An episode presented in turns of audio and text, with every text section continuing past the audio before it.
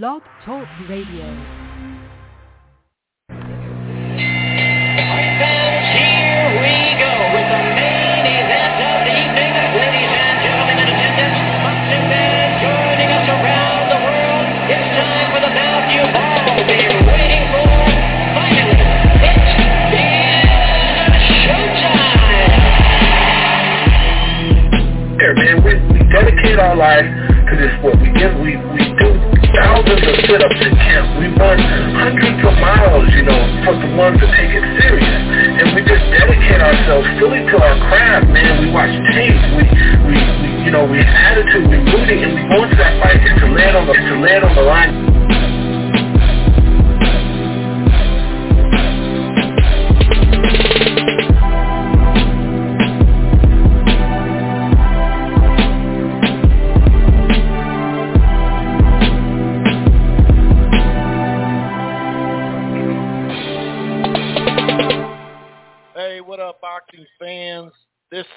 Rope Dope Radio Podcast. I am your host, Chris Carlson. We are live on a Wednesday night. Hope everybody's doing okay.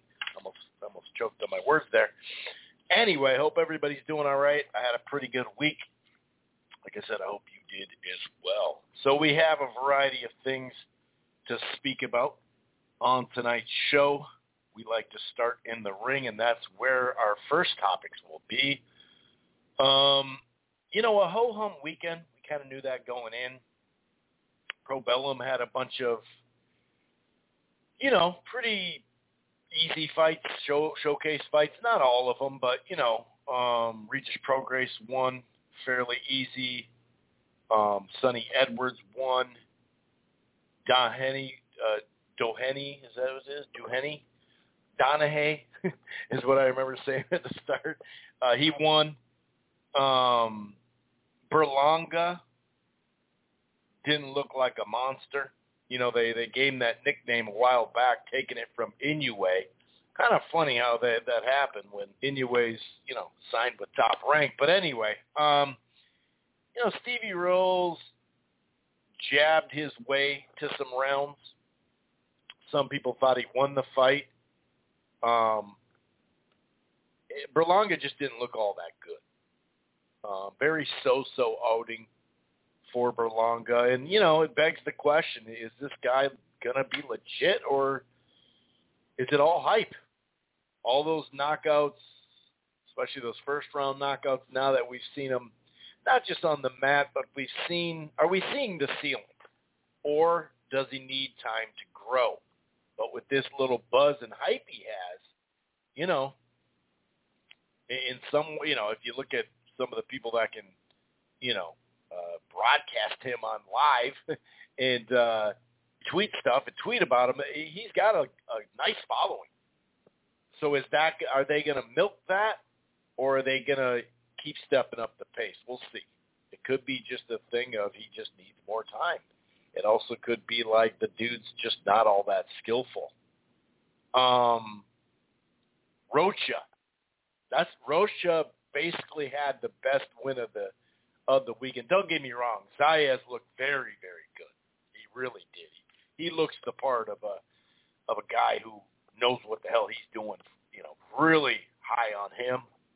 But Blair Cobb had all that stuff to talk about about a variety of folks, not just uh, by the way, um, you know, not just Spence, he he was talking about a variety of folks, but man, sometimes you can talk and it's great, and you know people are gonna pay attention, and then all of a sudden you get knocked. Blair Cobb goes down. Rocha, nice little bounce back win for him, and then this weekend here in Minneapolis at the Armory, Tim Tszyu makes his American debut against Terrell Gausha, or Gachier. Uh, you know, a very solid uh, fighter who is. It's a good test at this time frame you know, instead of just taking a complete walkover type fight, knowing that you're going to have some sort of opportunity right in front of you, being a mandatory. I do like that he did this. Rivera Adorno should be fun as hell. Um, and then Elvis Rodriguez as a prospect is on that undercard. Bert Schelt on ESPN taking on the guy that, you know, um, Stevenson pretty much handled, right? So getting Berchelt to fight back, you know, he just got knocked out not long ago. Um, you know, nothing too crazy about it, but hey, it's not like it's a, a bad, bad opponent for considering, you know, him coming off knockout. And then Josh Warrington and Kiko Martinez, and I think it's from Leeds on the zone.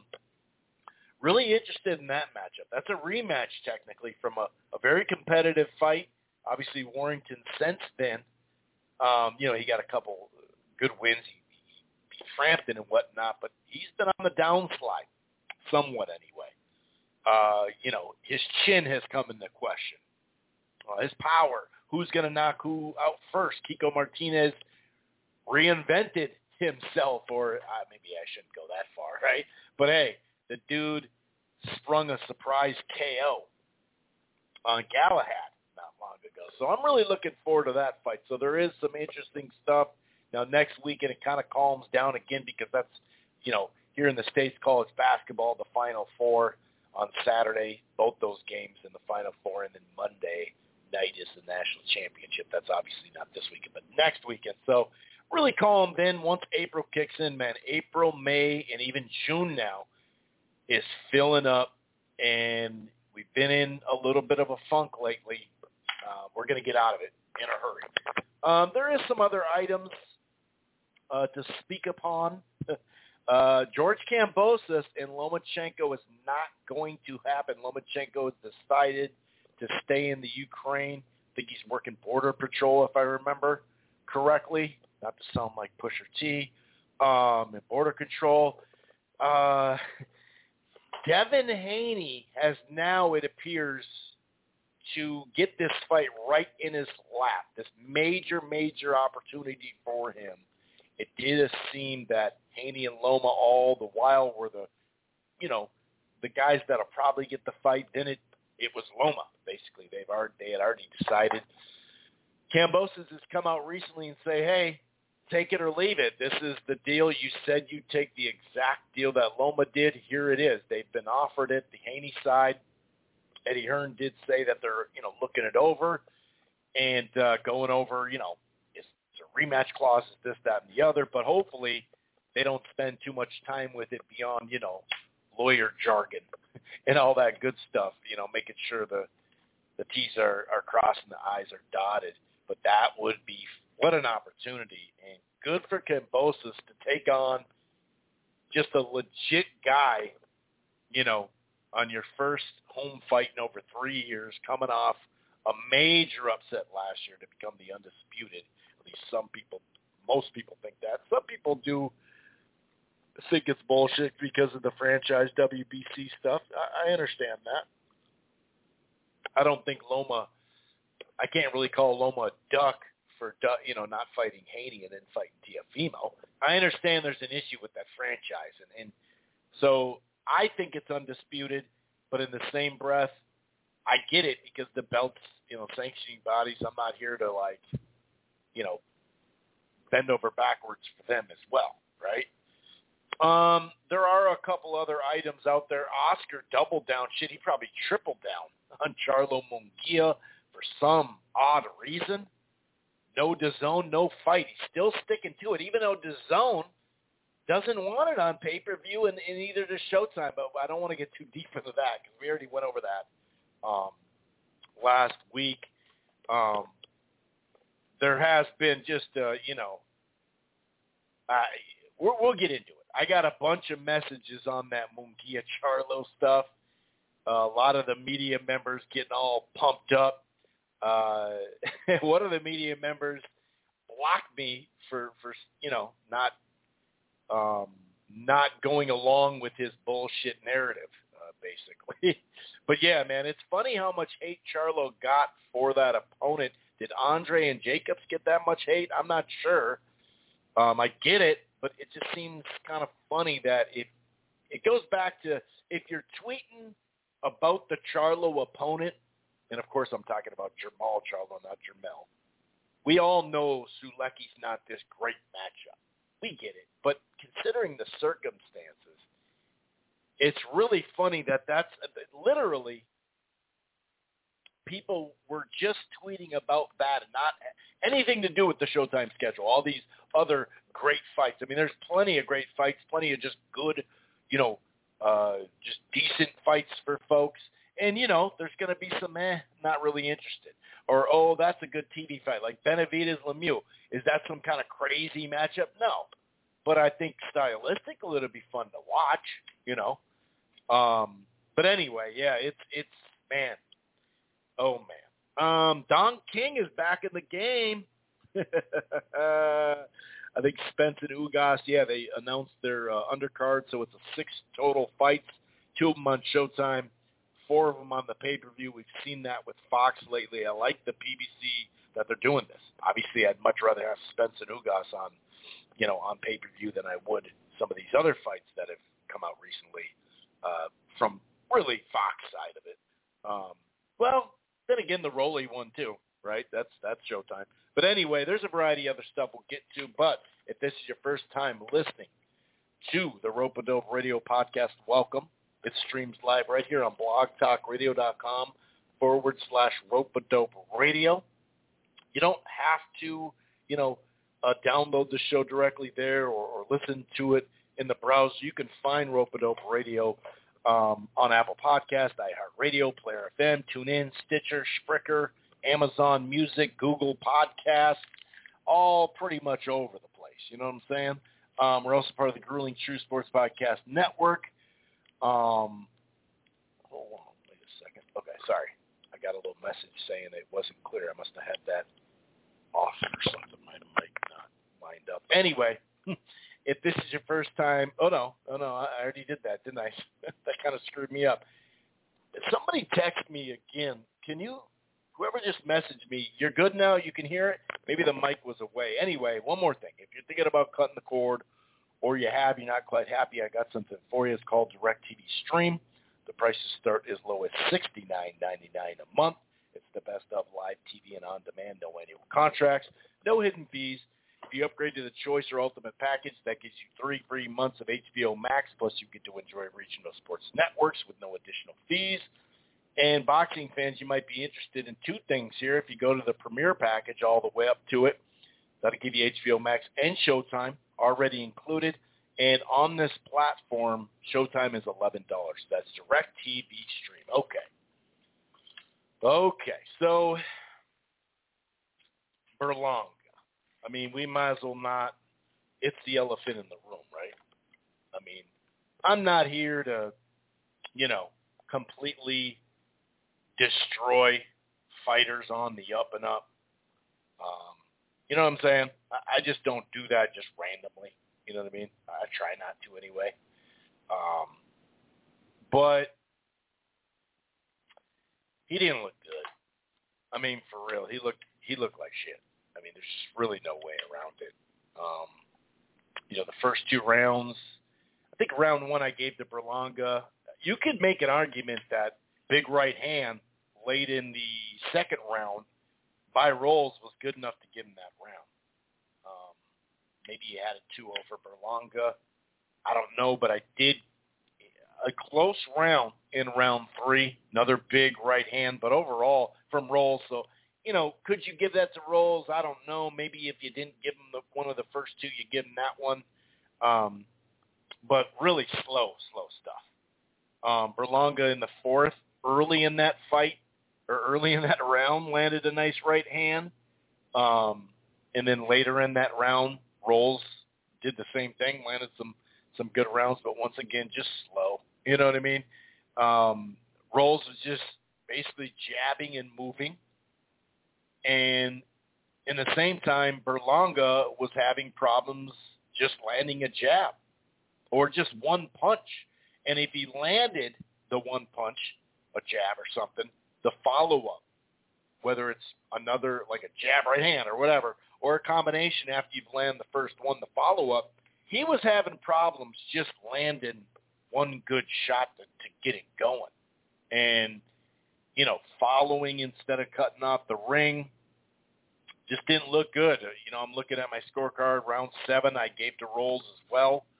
Uh, his jab, a few decent lands. That was good enough. Um, you know, I, I know I wrote down that you know Berlanga actually did jab okay that round, and he landed a late right hand, but I think as they flashed the punch rate 25 to 12.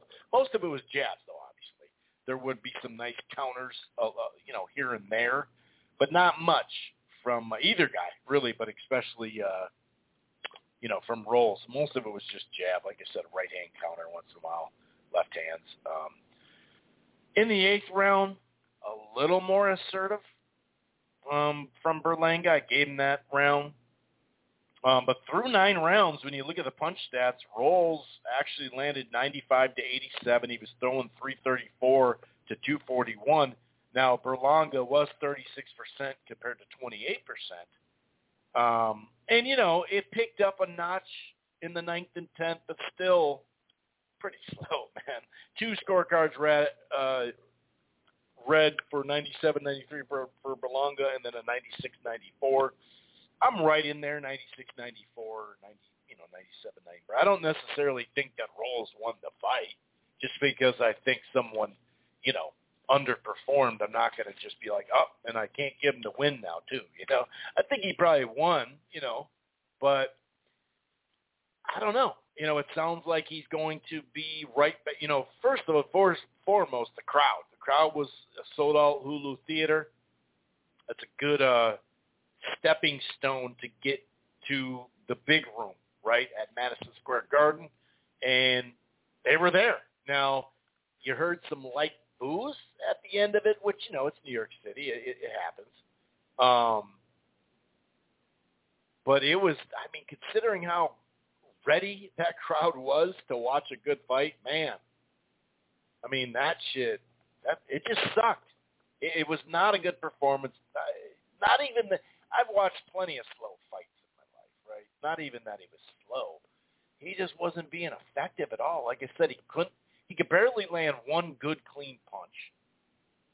And then, you know, and he, like I said, the follow up, even a one punch follow up, like a one two, and you know, he just wasn't doing a whole lot. There was times, like I said, that he stepped it up minorly down the stretch, but overall, it just, you know, I I, just, I was not impressed whatsoever. Um, but you know, this is this is learning. You know, it's getting rounds. I mean, it's a lot better than him doing these first rounds because we're actually seeing. I remember a lot of people, oh, put him in with this dude, put him in with this dude, put him with that guy, put him in with uh, David Morrell Jr. He'll ice him. Nah, not a lot of people are saying that, if, if being honest. But you know, a lot of people are like, oh, dude, this dude, you know, it's the hype machine. And sometimes, I don't know, sometimes it can get to you Sometimes you're actually not what people are saying you were. You just kept knocking people out. Obviously, if he hit you square, he can hurt you. You know what I mean? He did that to plenty of uh, guys coming up. But yeah, it's just overall not impressive. Very so-so outing, like I said. And it's back to the drawing board. They're going to have to move. I mean, you want to move them laterally more than likely, right? I mean, you got to move them laterally. I mean, you you can't get too out of hand, you know, um, because then all of a sudden, if there is something deep down there, then you're you know you're also I don't know you got a chance to to screw that up. But then again, you know, like I said, once you get up on this height level, and Fat Joe is talking about you on Instagram, and you know, which I I'm cool. Snoop Dogg's cool with him. The dude obviously has some backing there you know, and, and he can spring into a guy that can sell some tickets and be a name, obviously.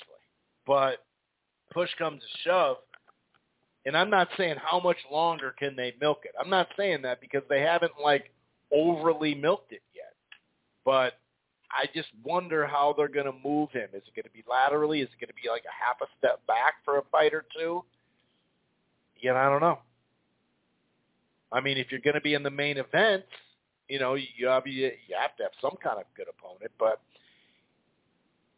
you know, you can't put him in over his head. I'm not asking for that, that's for sure. But in the same breath, people are going to start to go off the bandwagon. Not necessarily the people that are going to buy a ticket for him that are there right now, you know, buying tickets, but like overall, you can already start to see like, man, this is boring. Like he's not even cutting off the ring. He's not doing much, you know. So gonna be really. I mean, the matchmakers, as we know, are excellent at top rank. They know how to develop you. They know how to get you to stages. And that's kind of the most interesting part for me.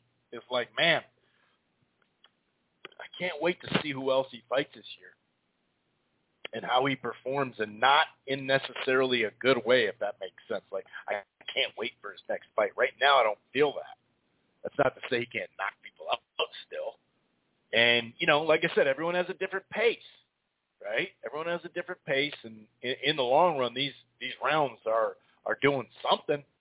But he's got to take a, a fight where he looks mediocre in and then bounce back and say, this is these three things he wasn't doing in his last fight, he came out and did two of them better or one of them better. You know what I mean? That's that's what he's got to do because otherwise he was missing a lot, of his power shots. Like I said, he was barely even be able to land his jab, um, like effectively anyway. So on the flip side, though, um, Xander Zayas looked pretty damn good against uh, La, what is it, La, La, Lavalez, La, Lavalez? I think it was Lavalez. Um, Zayas, man, he came out, you know, applying some light pressure with a crisp jab, throwing fast combinations.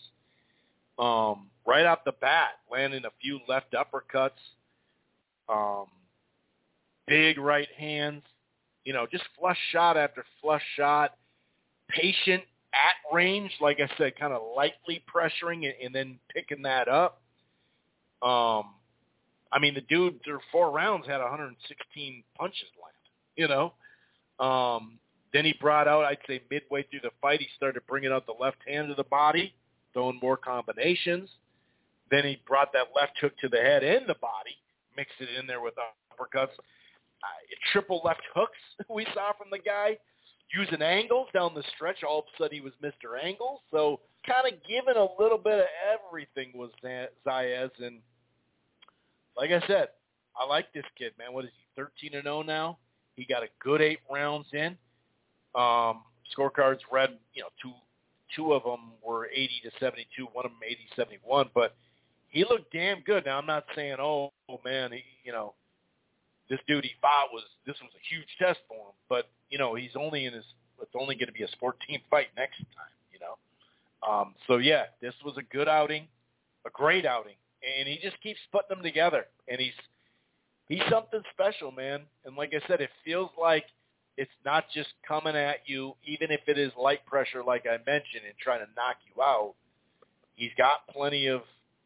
He's got some pop. He's got some, you know, punching power, but his variety on his shots, the way he mixes up his offense, the way he can, like I said, use those angles, pivot, and just be there but not be there If that makes sense. He can land punches, but he's not taking a bunch uh, in return. So I, I definitely liked what I saw there. And then John Bauza uh, with Tony uh, Lewis. I I had seen I had seen Bauza a couple times, but I had seen Lewis as well, and so I was kind of intrigued in this one. Um, the first three rounds, I thought uh, Bauza was just busier um, kind of jab and move, stick and move type stuff. Not doing a whole lot. Uh, I did give Lewis, although it was a little slower in the fourth round, I thought that he was applying some pretty good pressure, as did I did think that in the fifth round. Some good body work. Um, but he wasn't doing enough overall to, to clearly win the rounds. Um, later in the fight, there was some inside fighting that I thought, you know, I wanted to see uh, you know, um, see how he did in that. Um, the sixth round, for instance, was a close round, but he landed the better shots. At times on the ropes, not going to say overwhelmed, but didn't look all that great. Um, but like I said, I, I like the mixture of what was going on to give uh, Bauza, you know, a lot of look, or not a lot of looks, but some different looks um, I thought he was best kind of in his jab and movement with some nice left counters. You know, he was doing that pretty well. Um, so overall, he won the fight. uh, cleanly. I only gave a couple of, like I said, the some close rounds, but I think the the fourth and fifth, I did think Lewis actually did enough there. Um, good body work and whatnot, but um, really never looked like he was going to overtake the fight. But it was competitive, and he got some rounds on it, so we'll see where uh, John uh, Bauza goes from there. Um, as far as, I mean, obviously, like I said, the Probellum card, to be honest with you, like Prograis, pretty easy win, right? Like they, they're, you know, to be fair, like they're brand new. Uh, I don't expect a ton out of them right away. You know what I mean? So I'm not ripping them randomly or something like that. But uh, and it, they just signed a deal with was it Discovery Plus or somebody else, I think. But like TJ, you know, Cesar Juarez clearly was shot. You know what I mean? Um, he was already on him early on with the second round knockout. Wasn't much there. Um, Prograis, what was it, six round TKO? Um, it was cuts. That's right, it did stop on cuts. Uh, I think that's what it was. Either way, there was concern with the, the cuts. I know that. Uh, McKenna, before that fight got stopped, I did think like whether it was the fourth or fifth round, I think it was the fifth round, that he actually did. uh He, he probably had his best round there, but still, Prograis, you know, won most of their back and forth. You know what I mean? So there wasn't much in that fight, if we're being honest. Um, so, but it was nice to see Regis Prograis get back. Uh, Sunny Edwards in what is it? Was it Wasim? I think it was. Um, Wasim was cut pretty early in that. There was a lot of rough stuff, you know, uh, inside the ropes, so to speak. No, inside the trenches. That's for sure. Um, but Wasim was, you know, he was holding a lot. He was kind of spoiling it a lot, roughhousing. Um, the referee, I think it was what the sixth round, seventh round, where he uh, took away a point on Muhammad Wasim. Um, and it, you know, that could have been done pretty early. Um, also, then he was leading. Yeah, he, he headbutted, didn't he? Yeah, he led with his head. Uh, so there's another deduction. Edwards basically just won the fight. It was there wasn't much there. Um, I did think Wasim did some good stuff.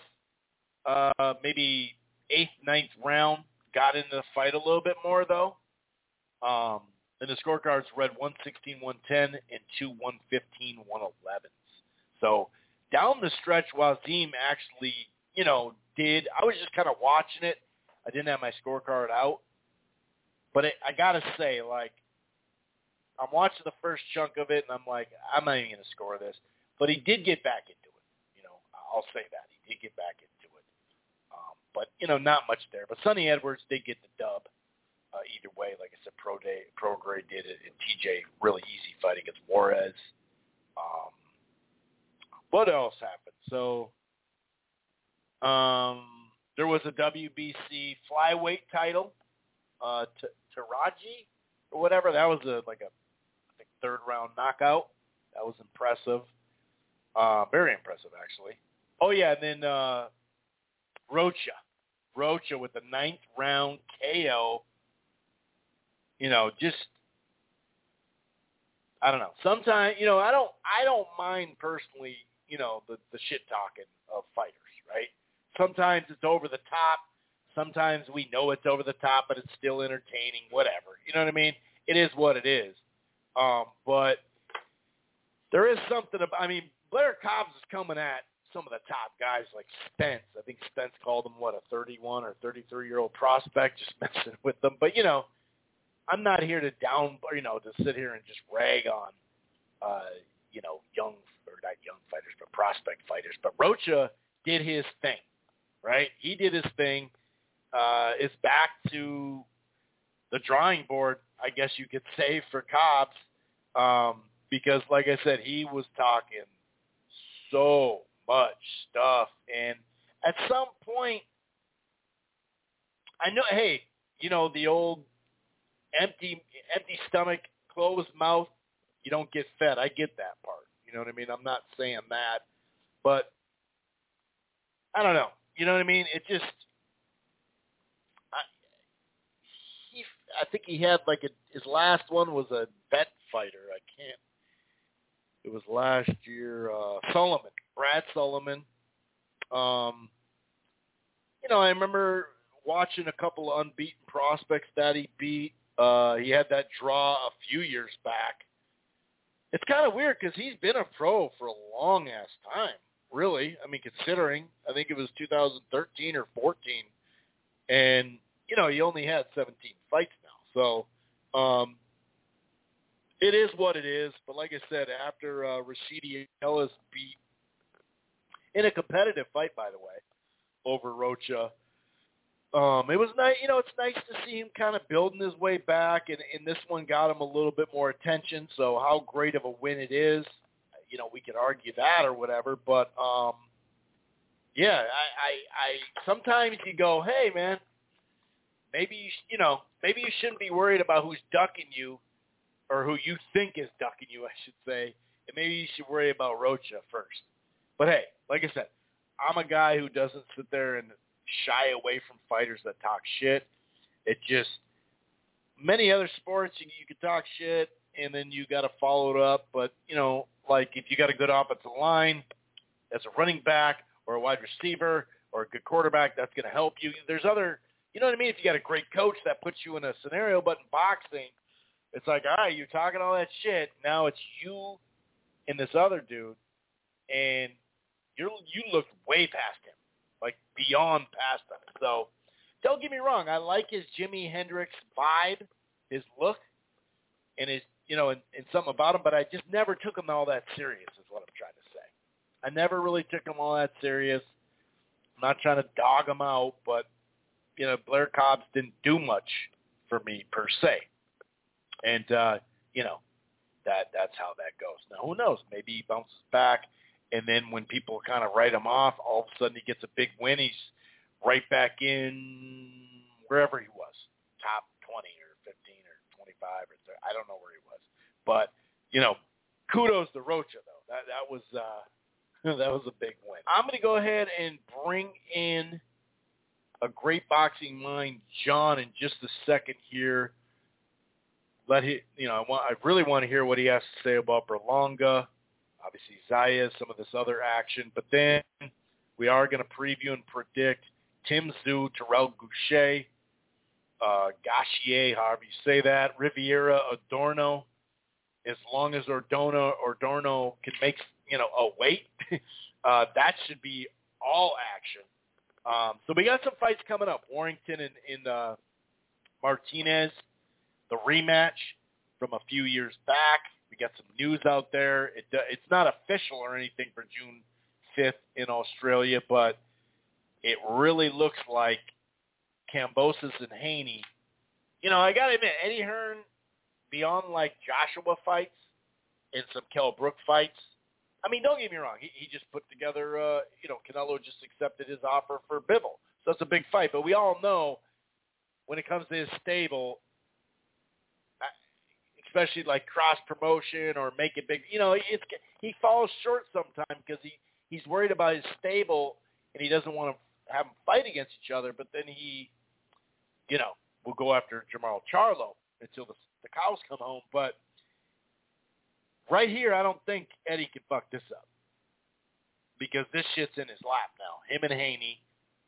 There's no excuse because you already said you'd take the exact same offer. So there's no excuse.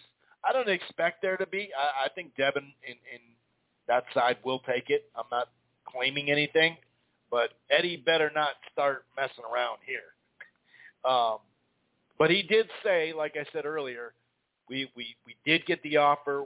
We're you know doing the normal, you know, looking it over. He mentioned, well, you know, there are some stuff that we want to maybe talk about or at least look at in the contract about rematch clauses and all that, but when you've come out so many times and said we'll take the exact same deal, well, I mean, wait a second. Wasn't it? Now this is just being reported, but wasn't it reported that there was actually a rematch clause? I, th- I think there was, but I think it was one-sided. I don't think Lomachenko had it. But either way, um, I don't know. We'll get some details on that as we go. But man, Kambosos Haney, what an opportunity for Haney in his first big, big fight to get the undisputed. I mean, Jojo Diaz, Lars, some other fights, they're, good. They're fine. They're good. They're development. Big fight. And Kambosos, like I said earlier, shots out to him. I mean, it's not every you know every day that you go ahead and take a tough ass fight right after you just pulled a major upset and you a lot of a lot of folks are just hey I'm gonna get this little you know this little whatever type fight you know just tune up at home have some fun and then I'll look to fight someone again that's big you know so that kudos to him man but yeah there are some other items out there that we'll get to as the show goes on but I'm going to shut up, like that's possible. But I'm going to shut up and bring in John to the fold. What's going on, John? How you doing, man? Hey, Chris. Great to be here as always. Yes, sir. Yes, sir. And uh, you know, pretty much a ho hum weekend. Um, you know, there were some good performances and all that. And I just mentioned that you know that knockout uh, that we saw you know, score. Well, there's a couple good knockouts actually, but Rocha knocking out Blair Cobbs, whatever. But let's start with that ESPN card. Um, Berlanga and Zayas were the, you know, the one and two, the main event co-feature. Let's start with Berlanga. What did you see against Stevie Rolls, who basically had like a some movement and a jab, and once in a while he counter. Um, and Berlanga just it just didn't seem like he could ever really get off much. What do you think of this fight? Uh, and then where are we at with Berlanga as it goes on? Because he's going to fight again in June at uh, the Hulu Theater again. Yeah, uh, definitely. Uh, we'll, we'll break that down and just tying into what you said about the overall weekend. And I guess since we had boxing on Christmas night this past year with uh, Neil Necki and Spencer on a card, we have to really say boxing's a 52 year, week a year sport. To be traditionally, unofficially, boxers got off the holidays and most of December. But why I mentioned that's not the case now. Why I wanted to just tie that in is I was kind of looking at this past weekend like you were, Chris. I mean, we we follow everything, and I, I just didn't like I didn't like this past weekend and overall, and why I mentioned the 52 week thing is that I guess that's what we got to be thankful for as boxing fans. There's no off season now, and so you you really can't expect every weekend to be good.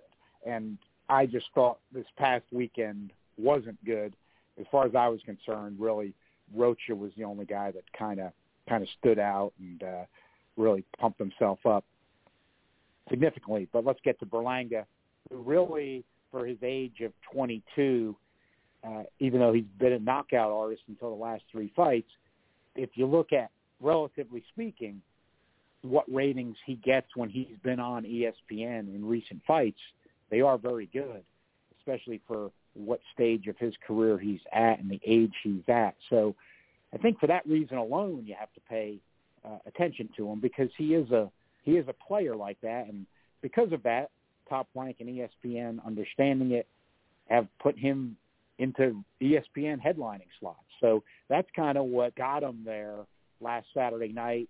Rolls really his most credible opponent, arguably to date. And uh, I just, I thought, like everybody else, Berlanga looked terrible, but I think I had a little bit of a take on it than other people. Not all other people, though. I saw some did have the same take. I'd say it was the minority, but some did. Uh, first, I think Rolls was in survival mode. I, I think people got BS a little bit by the last couple of rounds. Roll, Rolls was in there to survive. You know, he fought the last couple. I, even though the fight was totally different and the circumstances, to me, it, it, again, I've brought this one up before, but I just think it's a good example. It was to me again a little bit like when John Ryder, in my take, when he fought Callum Smith, and he was coming forward, but we've seen Ryder do this before, including in the, a lot of the Jacobs fight. He he plods forward, but he really doesn't do anything. And he was doing that, you know, in, in all the early rounds. Smith wasn't doing that much either, and then all of a sudden it got to like the last two rounds. That was a 12 rounder, not a 10. But then Ryder kind of like woke up like, hey, you know what? This boogeyman's not really doing anything to me. Uh, I, I've been kind of hanging around here. Maybe, maybe I'll fight fight a few rounds here and uh, see what I can do. That's what I saw out of Steve Rolls Saturday night. Uh, not that Berlanga was doing that much, but I saw a survival mode Rolls.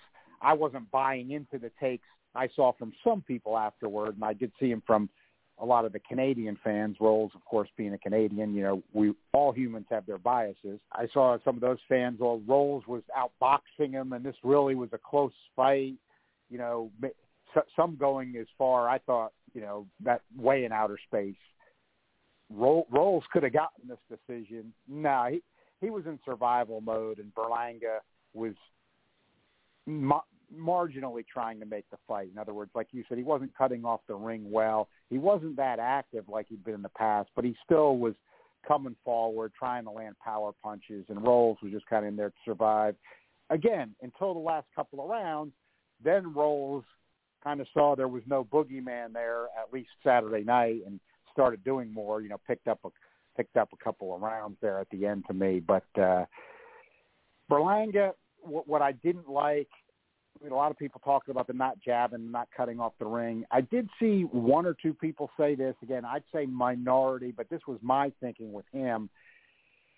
You know, when he got all the first round knockouts, I mean, you know, some of those better opponents, they really weren't that much worse than the last three he's had. You know, um, he had what, you know, the Coceres, and then he had especially the, the back end of it. Before right. that, especially yeah. the back and then end rolls. yeah. yeah. So I mean, right? That's what I mean. Like not those real early on guys, but I mean like some some of the last few. I'm not saying they weren't Right. worse, but not to me that much worse. But what was different, and, and a lot of people were kind of. I think this got into Berlanga's head a little too much, and and and maybe even I don't think it got in Rozier's head. Actually, I, I think people were criticizing him. To me, he was getting it right. There was just too many corner voices there, and I think Andre Rozier is a good trainer. I didn't really get the criticism of him because I thought he was telling him right.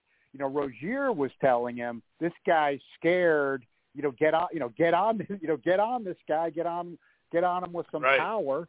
And that's what he. I mean, he was just unloading on guys in the first round. You know, when he had that first round KO streak, and you know, it was working, and then everybody was saying, understandably, well, this guy's getting no rounds. But, you know, my philosophy's become over the years, Chris, and, and I've talked about it on the show a lot recently. I'm starting to think it's kind of a relic that in the pro game, a lot of these early fights, you know, where these guys are not real competition, the rounds really don't mean that much anyway. You know, I, I think where it comes in with a guy like Berlanga, and, and you, you'll, you'll see some of the the former pro fighters say and, and trainers. I don't disagree. I mean, it does give you a chance to see some different styles, or maybe if you do get tagged to try to walk, you know, get out of being in trouble. But I don't, I don't think it gives you as much against this these overmatched opponents as people think. So, you know, he he ha- he hasn't had many rounds. You got to keep that in mind total, but he's getting more in recent fights. I don't know if that's all it. I just think what he brings to the table, it looks like. I did see some people saying this afterwards. This is my thoughts. Not everybody's looking at it this way, but this is the way I'm going to continue to look at it. I saw one person say this. This is what I concluded after, because this is three fights in a row now. This is just a guy. He, he's going to be better, you know, with a with a, you know, a, an all-out style early on. You know, I mean, yeah, sure, it's a it's a style where you crash if it doesn't work, but it was effective for him.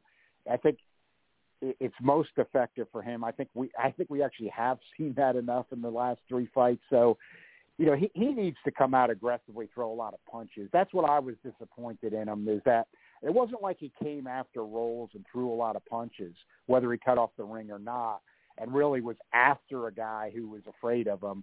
You know, he, he was just content to plod forward, try to throw the right hand, and you know, see if he could just land, you know, land it, but not really open up. Um, I, I saw some people then speculate, well, maybe he was overtrained because the, the one thing that was consensus, and that I agree with, he, he didn't look right. And I even treated like he, he looked like an old fighter. I mean, the guy's only, you know, he's only 22, but but he really that's the way he was fighting. You know, he was fighting like an old power puncher. Like, you know, he, he didn't have the energy to throw a lot of shots, and and he was just going to plod forward and try to try to land an overhand bomb here and there. You know, you know he, he's at 168 and he's 22 years old. You know, I, I thought he was kind of fighting a bit like an old George Foreman without the jab. you know, just like you know, kind of throwing these power shots here and there. But old George Foreman was even more active than that. So just the activity level was nowhere where it needed to be. I, I thought he won the fight easily in an unimpressive performance because Rolls was in survival mode until those last couple of rounds. But I wasn't any more impressed with the performance than anybody else. Berlanga, I saw himself, did say afterward, well, this guy was in to survive. I thought the guy was, but I thought Berlanga could have done a lot more. So my take is not what a lot of people have here, like, well, it's growing pains and he's got to work on the jab. Yeah, I know he's only 22. I know he hasn't had that many rounds, but still, guy's a pro fighter. You know, he's had quite a few fights now, even though a lot of them have ended early you know, you know, even though he's only 22, he's not going to change that dramatically. I mean, we've seen what his attributes are when he's aggressive and he uses that power and good size for the weight class. He gets guys out of there. When he lets guys hang around, he's got problems. And you know, even going as far as to then in that last bout getting dropped late. So uh, that that gets to me to the old why let why let these guys hang you know why let these guys hang around. But it wasn't as bad in the the fight, the two fights before this as this one was. His aggression level and his punch rate was far down in this fight, and I don't think it was all because of what Rolls was doing. I'm I'm not buying into that one. I don't think Rolls was that slick. I don't think Rolls was boxing him that well. A little better late, like I said, when Rolls got more confident, seeing that Berlanga wasn't doing any, anything. But uh, I, I think for me going forward, I thought Rozier was telling him right. I agree. Too many voices in the corner. I mean, you know, Kay Koroma's had a lot of great amateurs, and he's kind of good with that type of style. But you know, he was in there too. I, you know, there there are some examples lately of you know Hurd, Berlanga here. Um, you know, there there's been some others where you know Koroma's work hasn't really seemed to a Ajagba you know, Koroma's work hasn't really seemed to add that much. Uh, I don't I don't know if he meshes style wise with a lot of these guys. Um, that's something I'm looking at too. I mean, I, I don't you know like you, you saw it like with an Ajagba. Look, look at and look at what is similar with those three is Cuddlebutt was oh the, these guys need to box more. You know what I mean? They were aggressive punchers who were getting people out of there and they need to box more. You know, Kay Koroma is going to train. You know, you know, be involved now, and really has not worked out well. I mean, that's that's three examples. So that's that's kind of getting to be enough for me. Um, I'm the opposite of what other people are saying. I, I would think keep Rozier, go back to what you were doing, listen to Rozier, cut down on the voices in the corner, and and get aggressive, get get looking at getting guys out of there You've got a New York base. You're popular. You're getting good ratings on ESPN. The popularity is going to wane if he doesn't get back to getting people out of there because that's what it was largely built on. So that's becoming really a necessity. But then, like you said, Chris, I was I was listening to you kind of, you know, break everything down as always before I came in, and it's always a good question. You know, so where does he go? Where does it end up? The thing you always benefit from nowadays, and and this is you know, probably something I hate most about boxing nowadays is, and like you said, Top Rank knows how to do this. They normally do it with the WBO. That's obvious, and and you know they all do it with their favorite alphabets.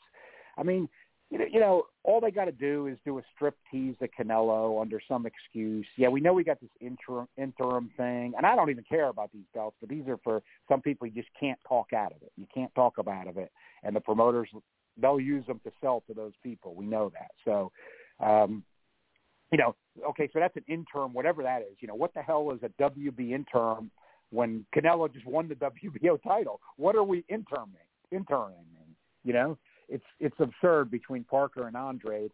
So, but I'm just saying, who knows where that leads? And they could always do a strip tease.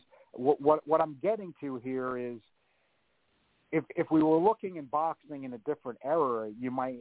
And, and not that then they didn't try to protect people and stuff. They did, but you know, you would think sooner or later in those eras, you know, Berlanga's got to run into somebody. You know, if he wants to get a recognized as a real champ, and fans then are really mostly just recognizing one true champ and less weight classes.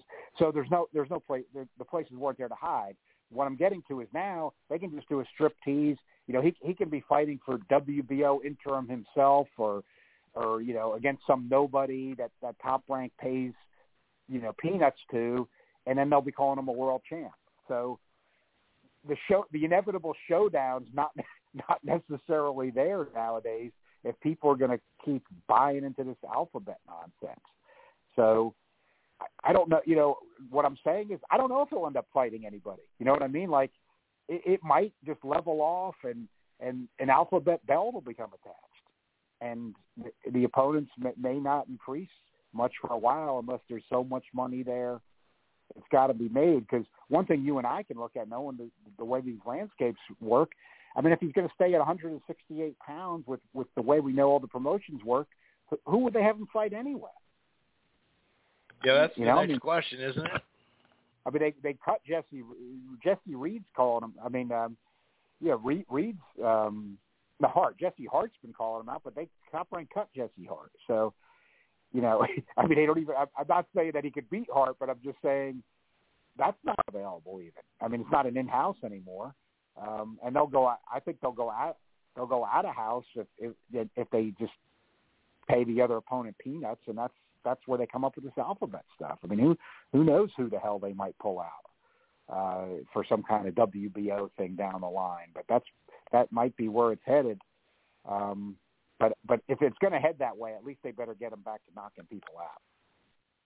Right. Yeah. He's ninth uh, as of right now, anyway, He's ninth in the WBO, and he's 13th in the WBA.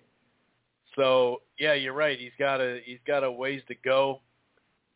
Um, you know, I mean, I guess you could make an argument. There's a little bit more, you know, um, action for him up at 175, but then, you know, I don't know. Yeah, I I, ha- I think it'll be kind of like you said, just kind of laterally, maybe you could make an argument like a half a step back, but then just move laterally from there. And yeah, I don't know. It does. It well, does kind of feel that way. You gave me an idea though, because we have to look forward. I'm not saying this is going to happen. I don't even have a pick yet. I might pick him. I haven't decided yet, but let's make up a scenario because they are connected to it. You got a good point, and and there, that's the other thing we don't know. I mean, maybe Berlanga's having trouble making the weight. I wouldn't blame it all on that, but it's possible. He is a big guy. Um, sure. Let's just say, let's make up a scenario. Um, Joe Smith takes on Beterbiev, and turns out he's he's not up to the task. He gets blown out. Well, you know, could could they then move him up to 175 and have him Joe Smith fight Joe Smith coming off of getting blown out? Well, you know how that goes. Even though, with Joe Smith, even if he would have maybe gotten blown out, he still can punch. So they might not, you know, they might not want it. I mean, they're both from New York you know, I mean, but they, they might not want to. I don't know if they'd want to do something like that, but you know, would they would they feel confident enough? Let's say, you know, if, if Joe Smith, if it went badly against Peter Beterbiev or something like that. I, you, you try to think of these ideas because these are because these could be fights that which I do like. I do like what Top Rank's doing there. You know, they're putting these fights on regular ESPN, and that's good for the fans and good for the sport. So, you know, if Berlanga were to move up and he, he fought maybe the loser of Beterbiev and Smith or something like that. Heck, that'd be a great ESPN fight, and, and they've been doing that. But again, both of those guys are punchers, so I, I, just I don't know if they want Berlanga going there. I would think probably not, but top rank cuts guys too, though. So why why I just say that is I mean, unless maybe they think it's getting you, know, maybe they're not liking the way it's looking or something like that. You, you know, you never know with them. But I think is getting good enough ratings and sales that he, he's going to be around for a while. Yeah, and you know, he keeps talking about they need to back up the Brink, you know, the Brinks truck in the next fight. And it's like, well, hold on, dude. Like, you know, like you're not you're not putting ten thousand in the MSG just yet. What do you mean they got to back up the brink brink chuck? You know, so it'll be interesting to see how that all plays out. But yeah, you're right on Rolls. I mean, um, beyond just the jab and light movement, he wasn't given any kind of uh, crazy slick, you know, stuff, and he was trapped on the ropes plenty of times. It just that's what kind of bugged me. It's just like, well, Berlanga, why don't you get off on him then? You know, it, it, maybe he is trying to just, even when it came to a jab, John, maybe he is just trying to land that one good punch, you know, and and that that's natural for a puncher, uh, especially how many first round, you know, knockouts he had. But you you make a good point, like maybe the fight about rounds, you know, and actually learning from them.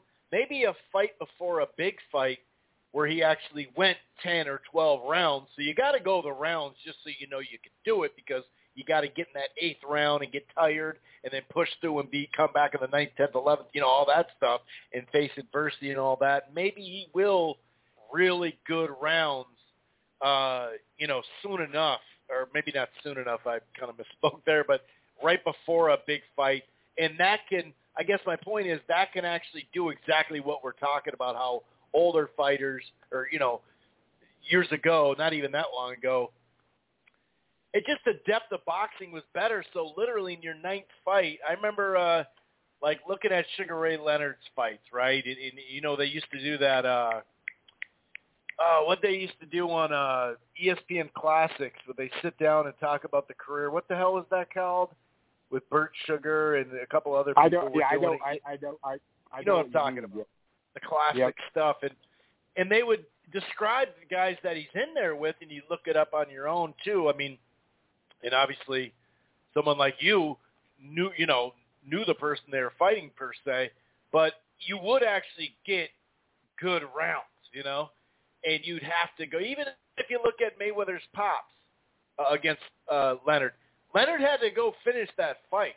You know, Mayweather may, was showing him looks that actually helped him and, and was a little difficult. And, and I remember Ray Leonard always says, if I ever fought Floyd Mayweather, I just, I just like, you know, Junior, I just hit him on the top of the head. You know, I'm not trying to get this perfect shot and just try to, nah, dude, he's just too good for that. I'm gonna hit him on the top of his forehead enough, and then we'll we'll change the fight that way instead of just trying to aim these perfect shots. But yeah, you're right. A lot of these early fights, even if it is a guy that we've seen in the ring with Triple G for not long, right? Yeah, you wonder how much this is just keeping fighters, you know, kind of in quicksand at, at some time, and some of them where they're not getting better because it's not really doing much for them. Uh, but all that all kind of comes back to then either throw more punches and try to get this guy out, or get the guy out. You know what I mean? Um, what yeah. do you think of the undercard? You can go a little further off of what I just said if you want to, too. Okay, yeah, no, uh, yeah, undercard. Um, good example because I think we're on to something, and we've been talking about it in recent weeks. It's worth bringing up again. Um, so on this ESPN undercard, you know, Berlanga's a New York guy. He's fighting in New York. Uh, obviously, you know, you want East Coast ratings for that. Now, I, I understand, and, and a lot of people don't get this about TV. A lot of times they want to counter program something else. You know, ESPN doesn't have the NCAA tournament, so they're looking for counter programming types of things. But but this card was starting late anyway, so you know what I'm saying is you're appealing to large. I mean, they, they don't have the excuse on this one that well, you know, this this fight's in California and it, it, it, it was it's fighters appealing to a West Coast audience. This is the exact opposite. You know, this is a guy from New York fighting a Canadian. They're fighting in New York, and he's gotten good ratings. Why are we seeing Bauza do do a dull distance fight, leading off the, you know, in this modern parlance that this is stuff they've taken from UFC, and I understand that with the way you broadcast now, maybe you need some of the stuff, but you know, the main card, uh, you know, so that's what people are used to now. You know, why, why is Bauza on the main card on ESPN? I mean, he he he's not that kind of a prospect. Um, you know, you know that that was a waste of momentum to me. That was a dull fight. Um, you know, and you had to, and Zayas is a great, a legitimately great prospect. I mean, you you go right to, I mean, you got to update, you got to adjust. I mean, it should have gone right to Berlanga and then flip it. Things got to change sometimes. You got to adjust. Put the other fights on after that, or then you know don't show somebody like Bowser, and maybe you have Zayas then Berlanga. But uh, no reason for that Bowser fight to take up that time. Um, you know, Berlanga again, another one of these fights. He was fighting after midnight on the East. I mean, to, you, you got to say that, that that's what people are forgetting. You know, some of these guys who are drawing, relatively speaking, pretty good ratings. Like, I mean, if Berlanga was fighting at nine o'clock, you know, on the East, I mean, you know, his, his ratings might might be very high. I mean, that's what people are forgetting. All these, I mean, these fights are so late in the East, where the major population bases are, and you got a lot of boxing tradition, uh, or you you had in the past, that you're really missing opportunities. Like we said, I, I just you know, I think people need to know what time these fights are going to start, including undercard fights, and, and they got to be better with the order they're putting them on. There was no need for that Bauza fight to be on. I mean, that that wasn't you know an impressive performance, impressive fight uh, on that. Zayas, I'm with everybody else. I like him a lot as a prospect. Uh, you know, Lavier, he uh, he is a slick guy. You know, we, we, he ended mini run that Clay Collard had, and uh, he is a uh, he's a pretty relatively slick boxer for that level. He was kind of in survival mode as well, though, um, and you know I think that was a little tough on Zayas there. I think, like you said, Zayas good power, good punch variety. But you know, one thing I think is one of the most, and I saw this with Berlanga and Zayas on the negative side. Um, one of the things I think when you're evaluating a fight on the way up, probably one of the most underrated things, and and it's a skill, and and it doesn't matter necessarily if you're fast or not that fast, but you know, and and how it develops. You could have a lot of theories, but some fighters are are good at it and devastating with it, and some fighters aren't good. Who even fighters who have power, and that's punch accuracy. And even though they were fighting guys that were more defensive, more in survival I didn't like. I wasn't crazy about Zayas' accuracy on on Saturday night. That was one thing that did him a real lot. He's very young, and I still think he's a top prospect. I'm with every everybody else. He's fighting a difficult guy. I'm going to give him that. I gave him, you know, give him that in that going the distance, but did see a little bit, a little bit of problems with accuracy with him, and I definitely saw with Berlanga. Even when Berlanga was loading up on the right hand, wasn't really landing it solidly in the right spots. And, you know, of course, an all-time great, you talk about him, but it's funny, George Foreman, even a lot of times you think of him for throwing those wild bombs, and, and you know, he would miss some of them, but when when you watch some of those Foreman knockouts, young and old, and, and you look when he's got a, a he's zeroed in on a guy, and you start seeing those you know, a guy throwing that kind of thunder landing on the button like that accurately where he wants where he wants that thing to land, even as wide as it might be looking, and it's scary. And you know, the the, the great fighters are like that. You know, like Sugar Ray Leonard, of course, when he you know one of the greatest finishers really of all time in his prime. You know, when you saw him finish people, you know, Tommy Hearns. Uh, you know, you know those, those guys are accurate. I mean, you know, when those guys Duran, you know, when the, you know, think think of Duran hitting Barkley with that combo when when he dropped him, you know, when he was 37 years old. I mean, you know, when Gil Clancy talked about the surgeon going to work, I, that, I didn't see I didn't see surgeons going to work Saturday night with Berlanga or Zaya. So that was yeah. I had that criticism of both of them. I mean, the accuracy wasn't there like I like. Uh, Zayas, of course, has much more variety than Berlanga. Really, over the long haul, looks like the better prospect. And I like Zayas. I'm like everybody else. I probably like him, you know, better at this point. But he was a little inaccurate too, and he was in with a boxer as well, a, a kind of guy in survival mode. But I still, even with that, I kind of was not that crazy about the accuracy. That's fair. I thought he looked pretty good, but um, you know, with prospects, you know, we got we just got to keep um, seeing how he progresses, and um, yeah, it'll be interesting. Um, anything else from from the weekend? Obviously, that Probellum stuff was pretty much one sided. you had the uh, you know Alexis Rocha with the knockout and whatnot. But any, any other items you want to touch upon until we get uh, you know started on this preview for the weekend? Yeah, um, I I think I I did tweet out that I thought Rocha won the weekend. I wanted to give just him props on that. You know, of course, he already had a loss. He, he's a young guy, but lost to Rashidi Ellis, uh, unanimous decision. But uh, this was a kind of a you know still young, good bounce back for him. I I never thought much of Cobb's talent. I I don't actually even criticize him with the talk and and the antics. I mean, the, the guy he's entertaining, but he just never he just never looked talented to me. I, I didn't even really consider him a really a prospect. Um, but with that said, Rocha did the job and got the KO. I want to give him props. I wanted to say he won the weekend because, you know, he, he kind of and, and you know that was a fight that was pretty close in odds, closer than a lot of the other ones of the weekend. So you got to give him more props there for getting the job done as well. And you know, he got his guy out of there. You know, he did show a lot of accurate punching, especially late in that fight, getting that KO. And and that's the kind of thing you want to see. He's only 24, so there's a guy that really upped his stock over the weekend. Give him credit.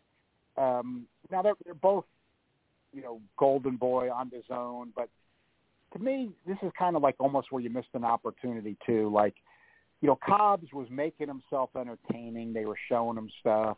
You know, he's still undefeated technically, of course.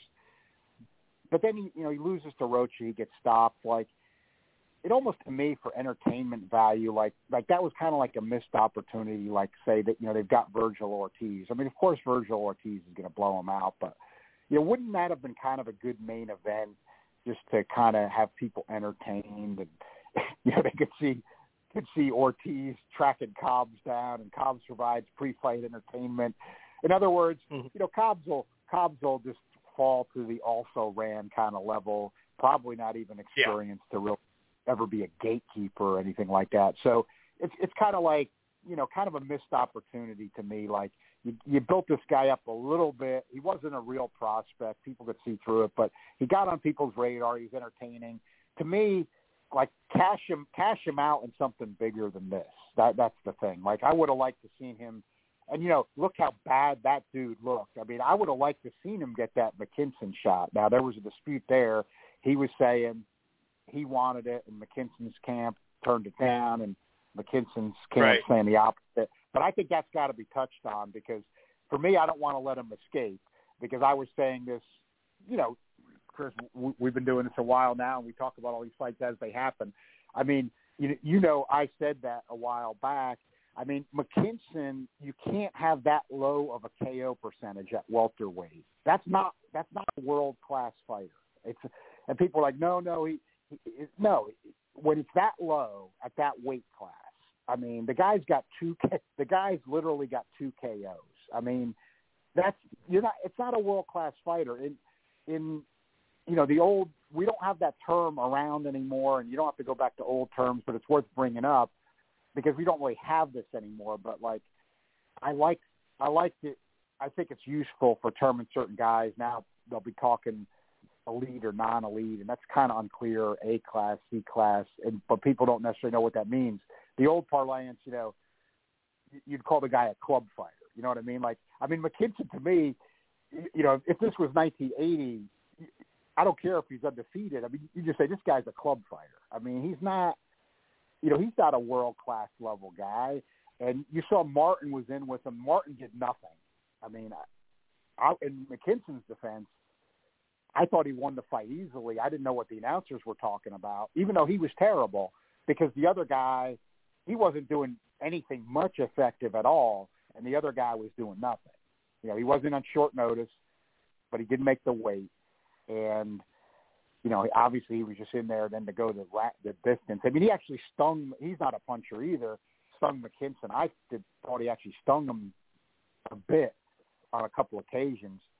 Uh, maybe you give him those rounds, but that, but that, but that was about it. I, I agree with McKinson. I didn't see any call by the commentary for saying that that thing was particularly close or should have been close on the cards. But McKinson was terrible. Uh, and you know, he was okay. People want to keep saying, "Oh, different opponent, different style," but come on, he he was training for Vergil Ortiz. Sure, the style is different, but it's not only about that. In other words, he was prepping for the fight of his Yeah, he life. was fully focused, you'd hope. Yeah, he he was fully focused. He had a full training camp. You know, it was all geared up for this. And and you got to get back to the alphabets. I mean, how how is this guy highly? Oh, I mean, we know how, but I mean, I'm saying it rhetorically. Uh, how is Right. this guy rated higher in the alphabets? If he wasn't rated highly in the alphabets, you know, it, it snows those people who buy in alphabets. People that know better aren't snowed by it, but you know, the, you get these alphabet fans. I don't know what else to call them. I mean, they'll be like, "Oh, but he's rated this in the WBO." Yeah, but we know that's corrupt. We look at their ratings. They've literally rated dead people. These alphabet organizations. I mean, you no know, joke. So, so what? Yeah, so what? I mean, even though I still think he's an excellent fighter, doesn't matter. He had one loss. I think he's better than the guy. You got to keep this in perspective. He's better than the guys they're actually rating behind him. But with that said, we do know the corrupt part. I mean, that Vergil Ortiz is now the number two WBO 140 pounder. I just bring that up because, to me, people can't get confused. Vergil Ortiz is better than those other guys, and he'd probably knock them all out. But we know with all these too many weight classes and everything, he hasn't been fighting at 140, and WBO's got him number two. I bring that out just because, and, and nobody never heard of the guy. Nobody knows who the hell the guy is who's rated number one ahead of him. So, you know, it's a joke. That's that's my point. So, like, if you tell me Michael McKinson is a WBO highly rated welterweight, I'm saying so what? The alphabets will tell you anything. Look at the guy fight. I mean, look at the guy fight. What would Vergil Ortiz have done to that guy Saturday night? He would have annihilated the guy. That's not being unfair. And I agree with McKinson. Ortiz didn't show up. That is true. I mean, I can't actually fault the guy for that. He was here in the U.S. Ortiz didn't take the fight, but his camp's got to know. I mean, that's a ca- that's that's his version of a cash out. I mean, come on, you know, with that with that alphabet ranking. And and I'm just saying that you know, if people start saying this guy should be fighting for alphabet titles down the road, I mean, come on, come on, just watch watch the guy fight. The guy's got two KOs. I mean, it's Yeah, he he's just third. the, the He's third in the Yeah, sir. WBO heading He's into third. That, the, the the welterweight division is the toughest division in boxing. So I would throw this out to any alphabet fans out there. How the hell is this guy number three in the WBO? And and and and don't tell me the nonsense because it's insane, right? Oh well, they don't rank the other organization's champs and they don't rate a guy if he's WBA regular. But that's what's a joke. I mean, this guy is not the third best welterweight in the world. It's the toughest division in boxing. He's not even in the ten best welterweights in the world. He's not even close. So stop the nonsense. So that that's my rant about what I saw there on uh, Saturday night. And I just add on there that um, I, I I sensed it with a lot of the hard. Let's face it, most of the people on Twitter, almost all of them, are hardcore fans that tweet about boxing. You may disagree with them, but they're legitimately hardcore. And I, I sense people are tuning out now on these undercards. You're starting to actually see a little bit of a consensus where people are saying, "I can't sit there." you know, I mean, you got to like, Right. you know, I can't sit there. I didn't bring up McKinnison. I didn't, I didn't Yeah, bring him up in my recap. Now think about it, you know. and I can't blame you because I want to forget about that fight. I want to forget I saw it, but but but I I thought I wanted to make sure I was right about the guy, and you know because people they were they were advocates. They got quiet after Saturday night, but he had advocates before that. Well, his, his KO percentage is deceiving. How's it deceiving? The guy's got two KOs in over twenty fights. He, he's undefeated. It's Well, it was going to be the craftiness in, in the. Was going to be the craftiness that was going to give Ortiz something to think about. I remember seeing that too. Right, right. It was a craftiness, and and he was going to steal a decision, and Ortiz would have to worry about it. And I mean, Ortiz just would have walked right through this guy because Ortiz is an aggressive power puncher who has amateur pedigree, so he's not some stiff who doesn't have or, or some guy who's just crude without a pedigree. So you know, in other words, he he's not going to have trouble tracking him down and figuring him out. I mean, that would be for some guy who had power like I mean, it, this wouldn't actually happen, so it's kind of a bad example. It shows you how, how little McKinson brings, but like that would be like a Conor Benn, you know, a guy who might have some power but has no amateur pedigree. But I, I mean, I don't. I mean, I just think Conor Benn, even Conor Benn would walk right through McKinson. You know, so uh, he just doesn't have he just doesn't doesn't have enough. And all you got to look is the names on on his record, who he's beaten, and you know that that speaks for itself too. But number number three WBO, it's just crazy. But as we've been saying, I think it was a good weekend to bring it up because I, I did sense it from hardcores with both the ESPN Plus undercard and the DAZN undercard. These are not fights that people can sit through waiting to see maybe the one guy they really want to see where they don't know when it's going to be on. You just can't you just can't sit there for hours. So that's got to that's got to change. I think um, DAZN, ESPN Plus, when they're doing that, they they they gotta they gotta make an adjustment there. Yeah, anyone making the the top of the card, the triple header, as it once used to be called, um, it needs to be some sort of real fight, some sort of real test, some sort of mid-level yep.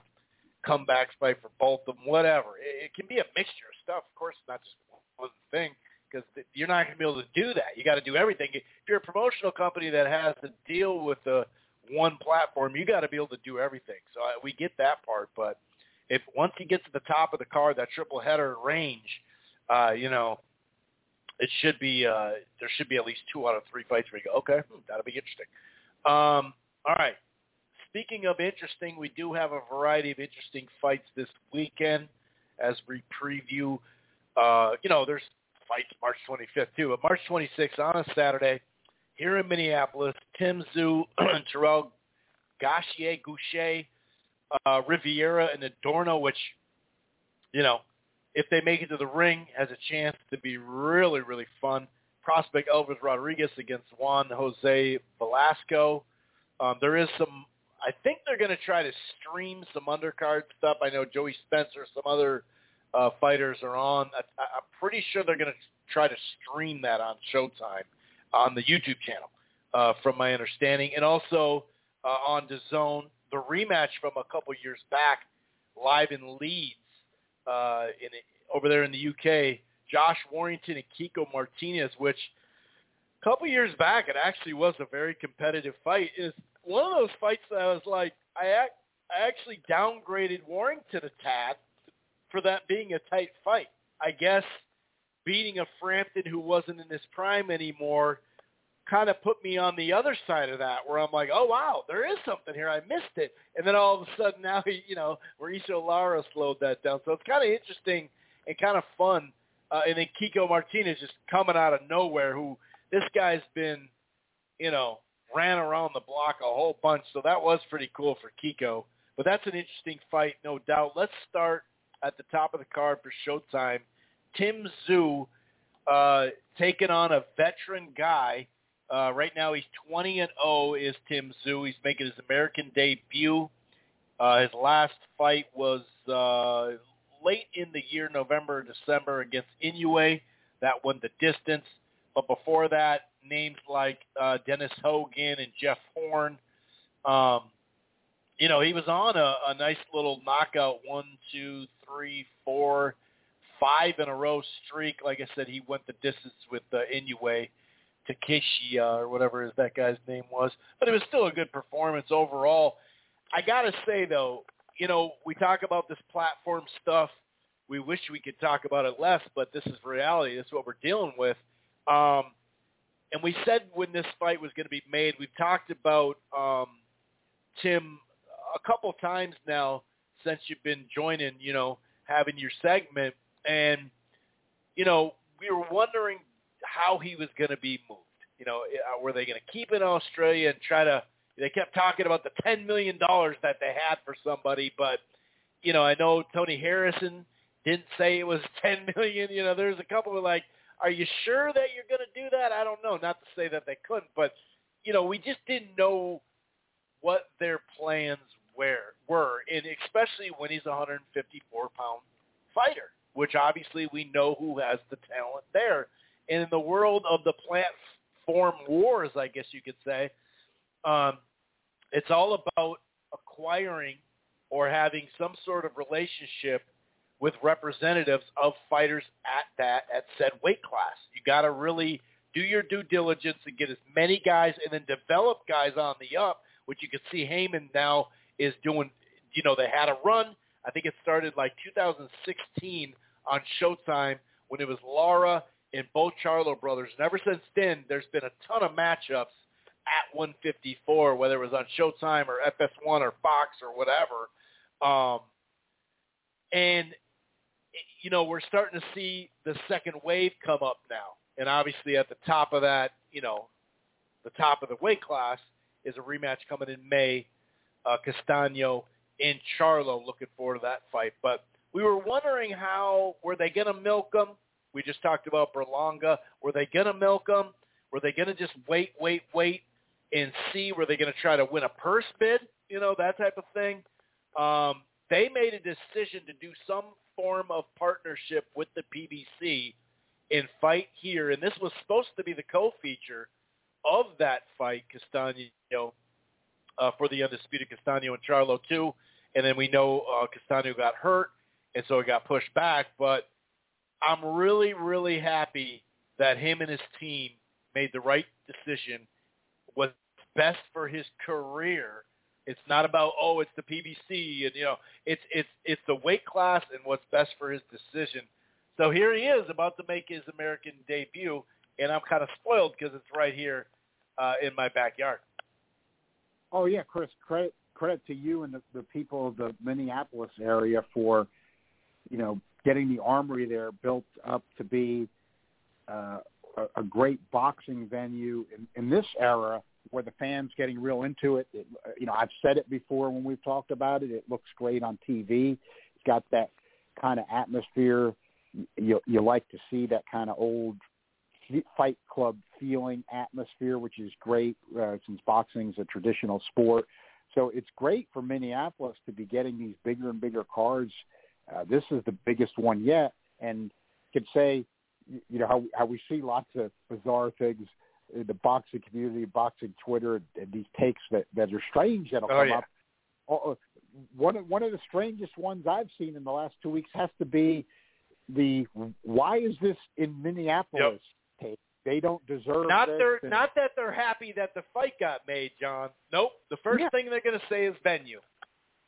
or just just just odd. Now, if somebody wants to say, well, you know, if they want to just make a, a business debate about a Vegas site, here, Sure, sure. I get that. But but this was not the takes. This was just why is this fight being placed in Minneapolis? wasn't saying it needs to be in Vegas because of financial concerns. It was Right. why is it in Minneapolis? It shouldn't be there. It should be somewhere. Just just bizarre.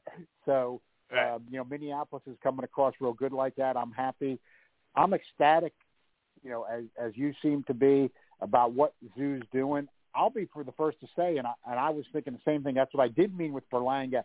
I thought Tszyu was definitely taking one of those kind of routes. He, he shocked me. I mean, I thought the tape, the play for them was going to be, well, you know, he's just Kostya Tszyu's son. He might not be that good. He's got a big name in Australia. You know, we're we're going to fight uh, in in Australia and, and maybe just keep fighting some fighters from the Pacific region, and we'll play the WBO alphabet game, and you know they'll they'll strip either Castaño now or the Charlo Castaño winner, and and we don't need to get into this mix, and that that's totally what I expected to happen because he's been fighting non-punchers, and you know I just thought they don't want this guy to be in with a puncher, no matter what they're saying, they don't really have that much belief uh, because you know even though Jeff Horn got that he got that decision over Pacquiao. I, I thought he lost the fight. He was out on his feet in the ninth round. Why it's worth mentioning here is, you know, relatively speaking, I mean, I, I just don't think Jeff Horn really could fight,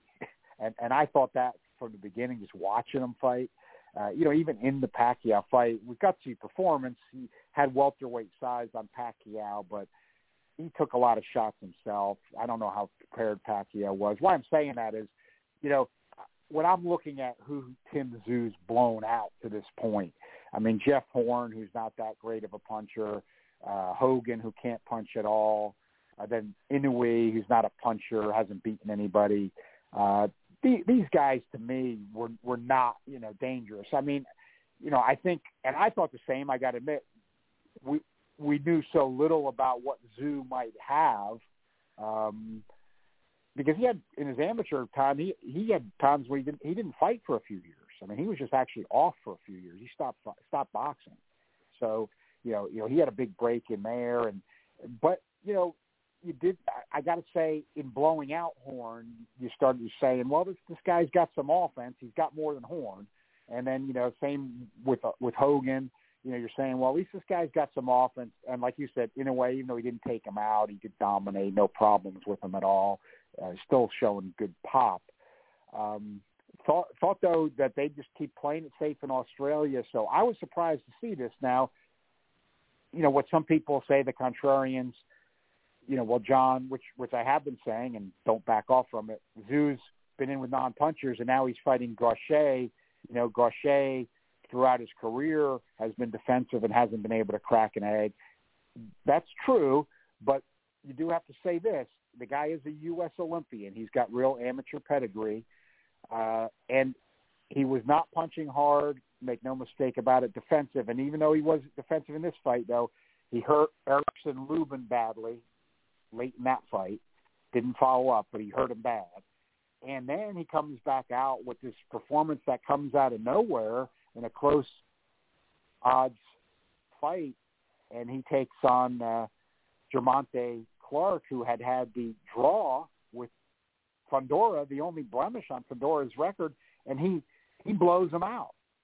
Um, now, I've I've learned from all my years of watching boxing, and one of the most recent examples that I would say would be Victor Postol. He he KO'd a guy who was somewhat durable, Tisse. He wasn't a puncher before that, and he was he hasn't been a puncher since. So you really don't develop punching power. I can understand that argument saying, well, Gausha had those last few performances, but he still can't punch. But still, he's coming off the best punching he's done in his career, and he's got amateur pedigree. So even if he just goes back to his non-puncher self, he's got amateur pedigree. He's never been stopped. So it, with Tszyu making to me the shocking decision to come to the U.S., I love it. Uh, good opponent for this situation, you know, because at least the guy's coming in off showing some power he hasn't shown, and he's got the amateur pedigree. He's tough to hit, and he's so. I think it's you know it's intriguing. I like to keep looking at it that way. It's it's Tszyu making his U.S. debut. It's a good enough opponent to make it intriguing, and it makes it very interesting to me. That's good matchmaking where there's just things there that entertain you. And what I would add too is you know, Kostya Tszyu, you know, fought in the U.S. enough, made a relatively big name over here. I mean, remember there was a time where he reached a point where they were talking, you know, that's when USA Today used to still cover boxing quite a bit, and they were talking about him possibly moving up to welterweight and being a De La Hoya opponent. You know, he he, he you know fought on fought on HBO, you know, fought on Showtime. He he made a, a reasonably big U.S. name, so you know when when you know, Tim Tszyu comes over here. It's not like he's known like he is in Australia that kind of popularity, but you know, it, it's not an unknown name here. So, uh, you know, and Tim's to me is saying all the right things, and he obviously believes it because he's here. He's saying, hey, look, if you really want to make it, this is him talking. You know, you got to make it in the U.S you know that that that's where the big stuff is that's where you know where the glory is that's where the money is if i really want to make it i got to do it in the us so i wasn't expecting it at all with the 154 pound guys that are there with pbc like Castaño, like Jermel Charlo and others Fundora and Lubin are going to fight um there there's there's tough opposition there so you really got to give the guy a lot of credit even if he crashes and burns saturday night which um, I don't think he will against Gausha, but I still like the effort. I still like the attempt. I'm not going to consider it a bad move. I mean, the guy's really going for it, and and that makes it intriguing. So, I what's going to happen then? I think again, what boxing history tells me is that despite what Gausha's done recently, he won't continue to be a puncher. So he will fit in the mold of, of the guy who doesn't have the offense to test Tszyu's chin uh, he, he'll be tougher to hit. He's very defensive, um, and Tszyu should have too much offense for him, but probably won't be able to stop him.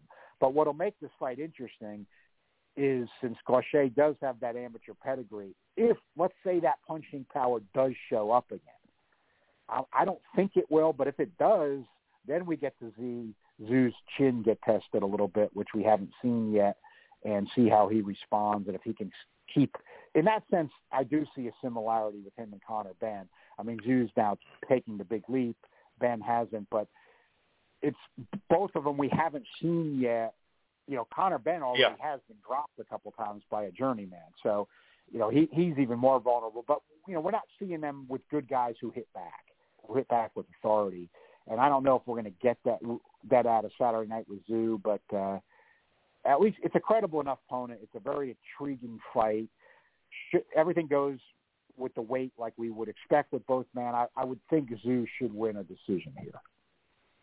Yeah, I agree, and it's not so much hyping up the opponent, like you said, which is a solid opponent, but we see so many times where you're about to be, you know, you're about to get a title shot, and you're just kind of like, well, I have two ways to go about it. I can literally just, you know, fight a, a complete wipe over to make sure that I can win the fight, and uh, you know, my chances of getting cut maybe go down. You know, just stuff like that, and we see that a lot where you're just kind of lingering because I know I got a big fight next, or at least a, a major opportunity, no matter what happens in that in that fight. But it is nice that he's taken on, um, you know, a, a, at least a legit opponent. Like you said, maybe we won't get as many answers as we want out of it, but um, I, I definitely like that.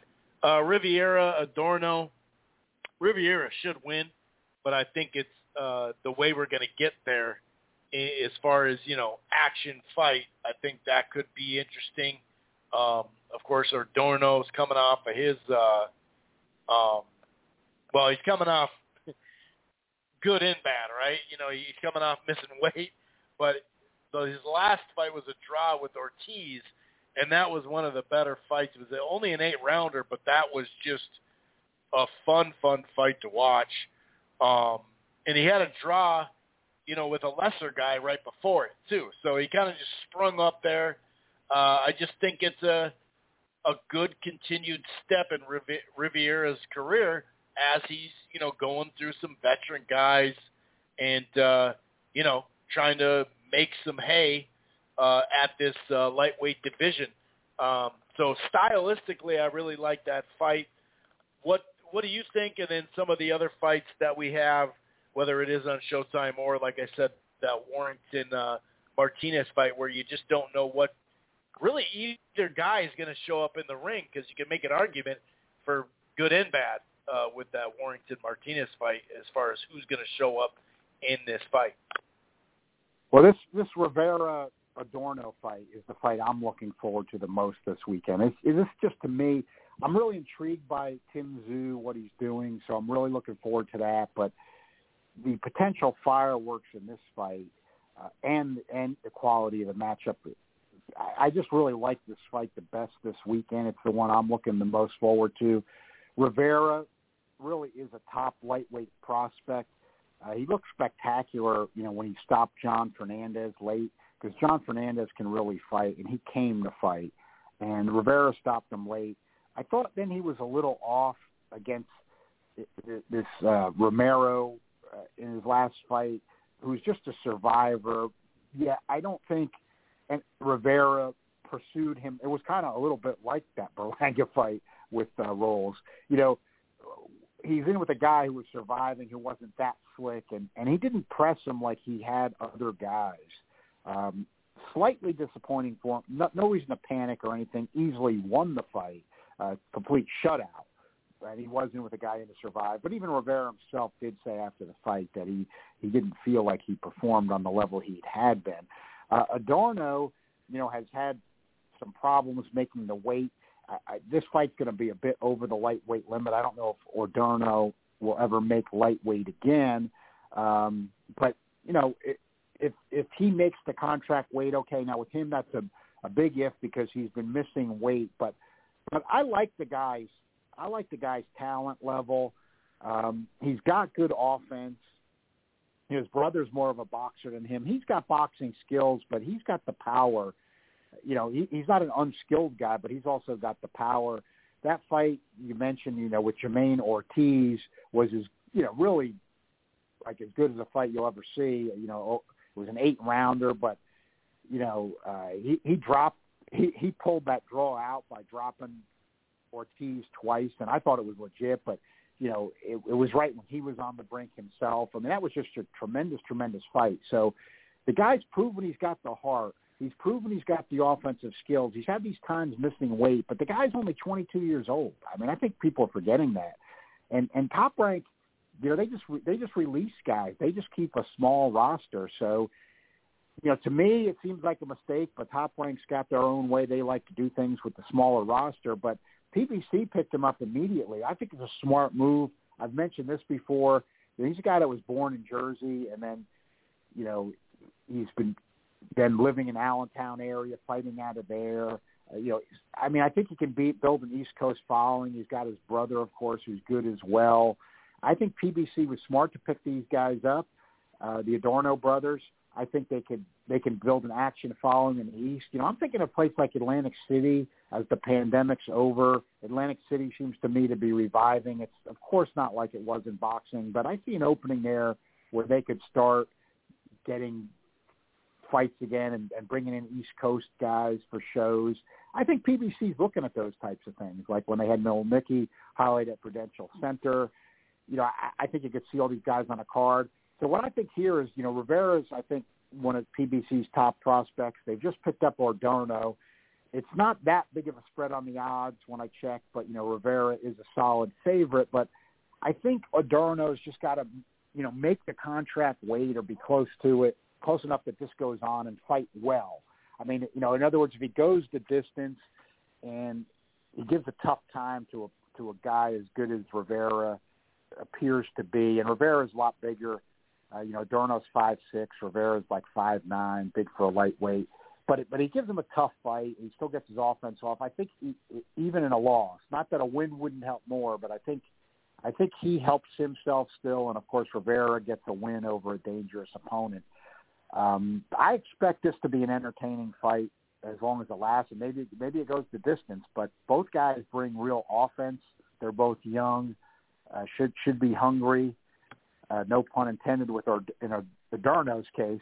But uh, you know, if, he, if he's reasonably prepared, he, he says the last fight he was going to have that he missed weight was just because he knew, you know, he's got the PBC deal coming up and now, and he's going to be fight, you know, a bigger fight with Rivera. Again, we're going to see now. And like you said, he had to draw the lesser guy before that, but guy's got some offensive skills and pop.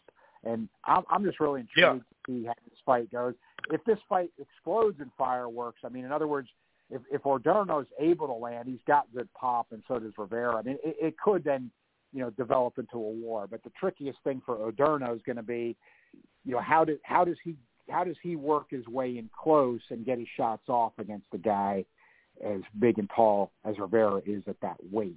If he can find, he's pretty quick though. If he if he can find a way to do that, even if he's kind of pot shotting, it might be interesting. But you know, if he can't get close enough to him to land those shots, then it could be a long night for him because you know Rivera can hurt you and he'll have him on the end of his punches and and then it'd be trouble for Adorno. But uh, I'm really looking forward to that one. And then just go right into you know the Rodriguez and Velasco. I, I think Rodriguez in that last fight, you know, again he's another guy that top rank cut after the loss to Sims, which surprised everyone. And you know these are good guys. I mean Rodriguez, Adorno. I, I think PBC smart to expand the roster with him. Um, he had this, you know, this, this last fight with Romero, a guy who you know was undefeated, but no names on the record or anything like that. But but entertaining. You know, Rodriguez looked good in getting him out of there. I think it was a legit revival for him. Uh, and what was that? That was on the Canelo card, wasn't it? Uh, I'm thinking it might have been. On, I think that was on the Canelo Plant card. So uh, good, good spot for I think him. So I yeah. I, I think he has revived himself with that performance. What I'm saying, but you know, he, again, he's comparable like that to Berlanga. You know, he made the name on knocking people out. It's what people want to see with him. They're looking for aggression and knockouts. And Velasco, you know, when he stepped up, he got knocked out by um, Barrios and Prograis. So there's really no. This is the fight in the card that that should be more of a showcase for Rodriguez. He's got to take it. In other words, he's got to knock this guy out. He's got to look good doing it. At PBC's got a big enough roster where you're competing for tough spots. uh, well, you're competing for spots. I mean, to, I guess I would say being the feature guy with how deep PBC is, you know, what could happen to a guy like Rodriguez? Like, let's say he doesn't look good against Velasco Saturday night, doesn't score a knockout. This is what's kind of cool though about PBC with the deep roster making in-house fights is like, you know, then Rodriguez might might find himself in like a PBC fight against Prograis or something like that. You know what I mean? Like, you know, you'll you'll find yourself being arguably the B side pretty quickly. You won't get cut. Haymon doesn't do that, but but you're going to have to fight your you're going to have to fight your way back to to be the A side type of guy. Yeah, very true. That's a good point. Um, any other items that you want to uh, touch upon for this weekend? We know Berchelt's back, you know, after uh, you know going against a guy that he's just kind of getting back against. Uh, I don't, you know, I guess. I mean, Berchelt does tend to get hit a fair amount, but um, it shouldn't be any major, major threat. Any other items you want to talk about? Yeah, I think I think you know it's a big enough fight do want to address it briefly. I know we've been talking a long time here, but you know Warrington, uh, you know, he gets this rematch with Kiko Martinez, beat him in a competitive decision the first time. I mean, Mar- Martinez, of course, appeared done. You know, had had nothing for Gary Russell Jr., had nothing for Leo Santa Cruz. I mean, we've got to remember that. You can't forget that. Uh, and you know, even though he's he picked up the big shocker against Galahad, all he's really done is get older since then. So uh, you got you got to keep that in mind you know, Warrington is another guy. I mean, you can't argue. He, he's got wins over Carl Frampton by decision and Lee Selby, but he, he's underpowered for fighting at this level. Um, that's what makes it a little interesting to me. Is you know, I know what Warrington's done with the victories got on his ledger, but he, he just, I, I, I mean, I just think that he's been really has been overvalued by some people. Of course, before that Lara fight, but probably even now. So I hesitate picking him, you know, against Martinez coming off the the big win against Galahad, but I feel like I have to though because you know Warrington will be do that, and you know Martinez was losing that fight against Galahad the whole way. You know, to me it was knockout of the year, just the way he landed two shots on the button. You know, the one with the huge knock knockdown, then came out the next round, one right on the button, and Galahad was just completely out. I mean, just just an unbelievable knockout. But he was way behind. You know, he wasn't really that in the fight. It was dull.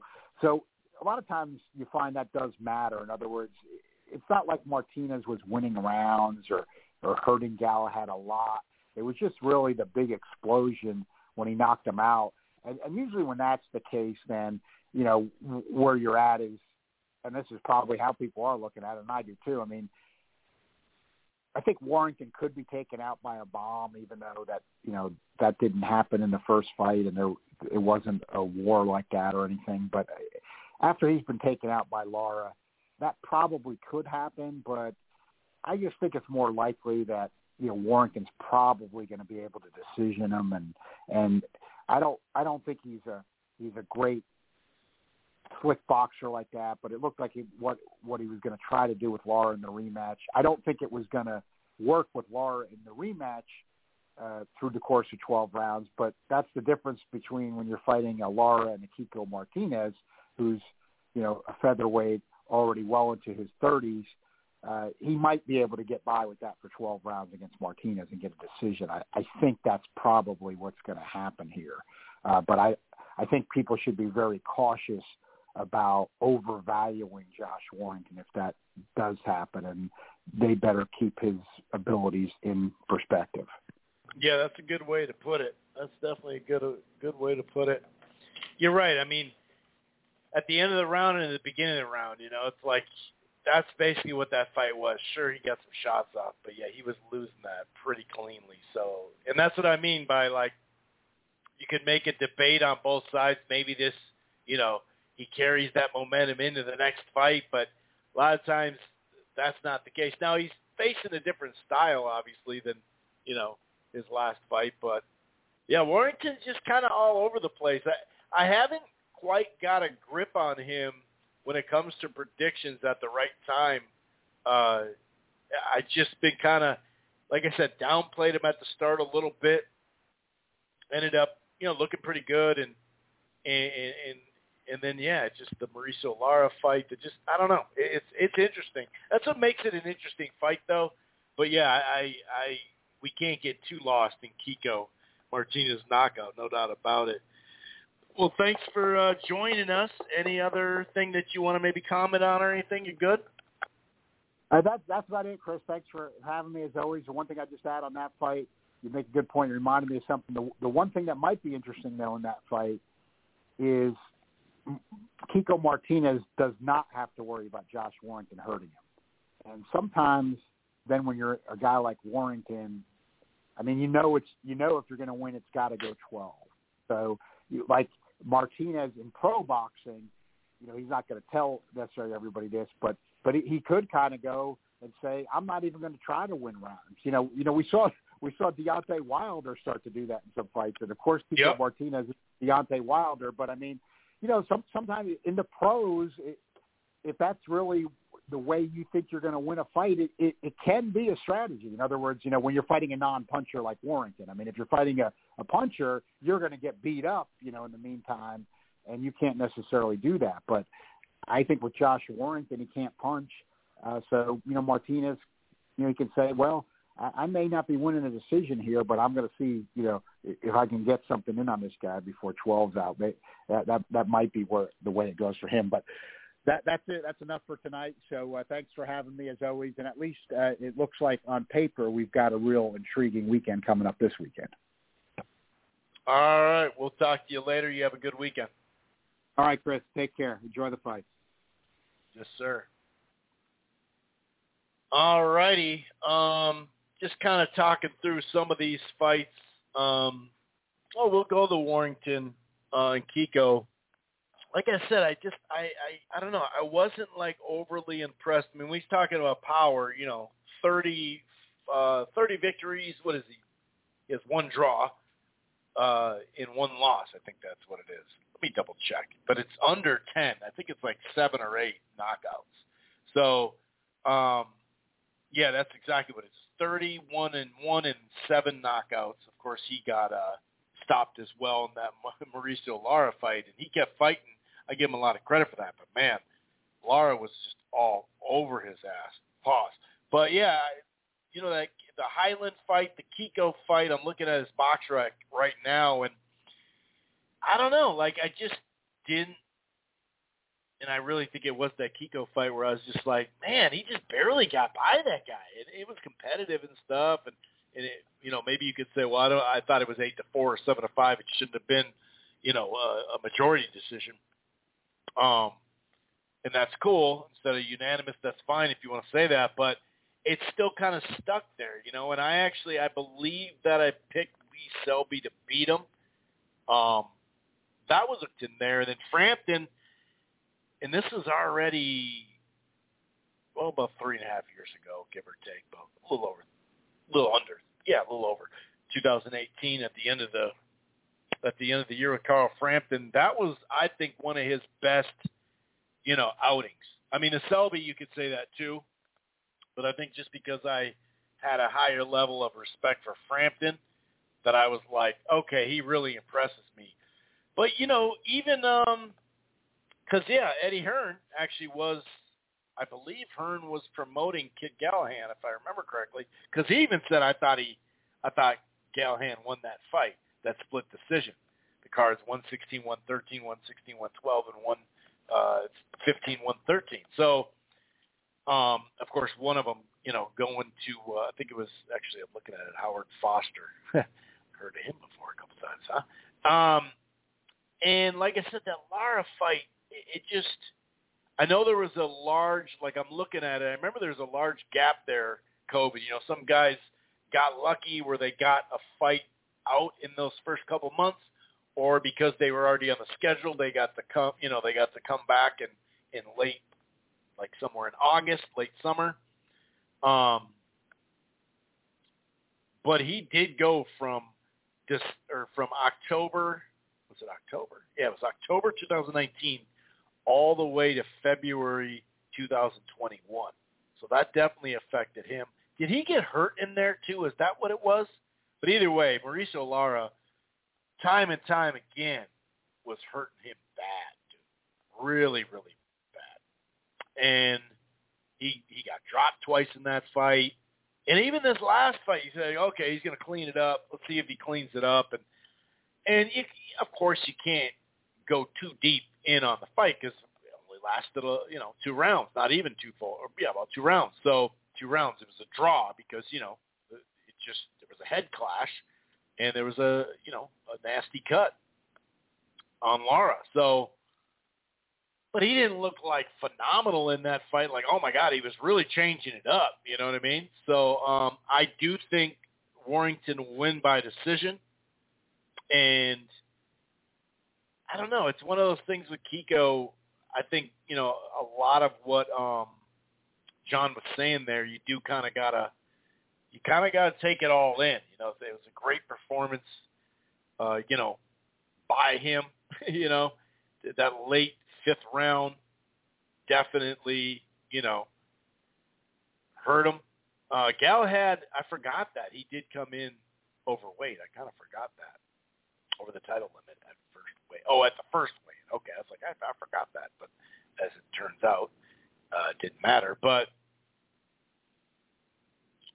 yeah, he was cleanly winning that round, that you know those rounds, and uh, like when he fought Barrett in 2021, easily outboxed. Obviously, Gary Russell, um, Vidal,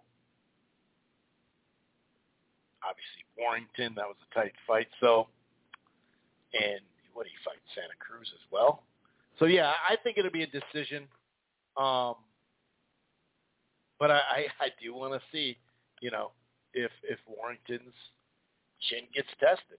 I mean, I really want to see that. I think I'm right there with a decision for Tim Tszyu as well.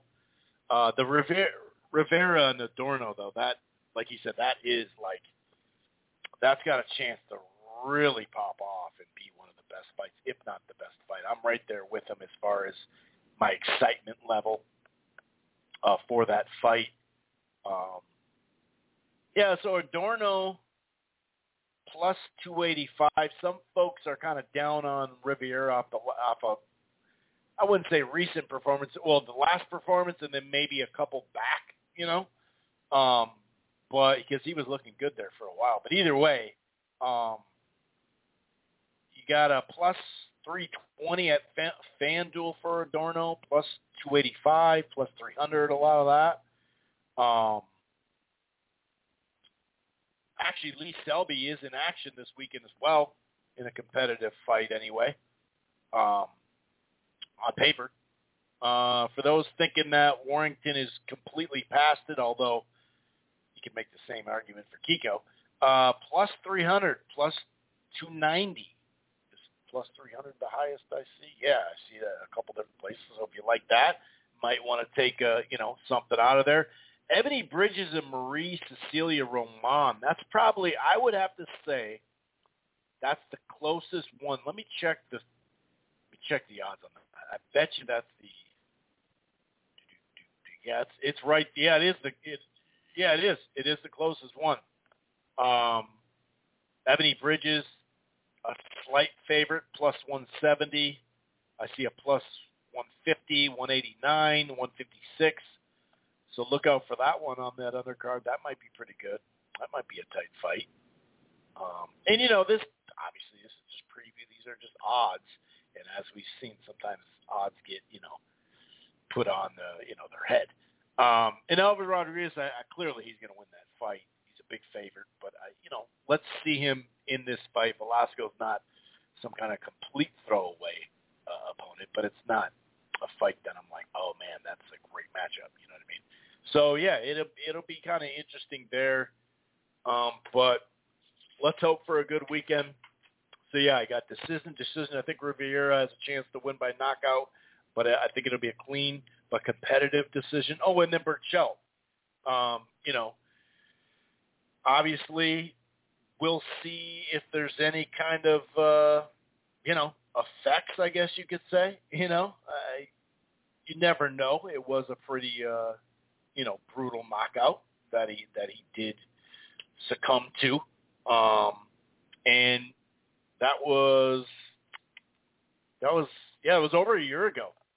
That's right, because I was thinking that was in March too, but that was actually in February. I forgot about that. So he hasn't fought in over a year, and sometimes that's good to you know because he just got his bell ring like crazy. Other times, not so much. Now his opponent, um, Naka, Nakathila, Nakathila Jeremiah, he didn't win a round against Stevenson. But then again, how many rounds do you win off Stevenson? You know what I'm saying? I'm not trying to downgrade him, but going into that fight,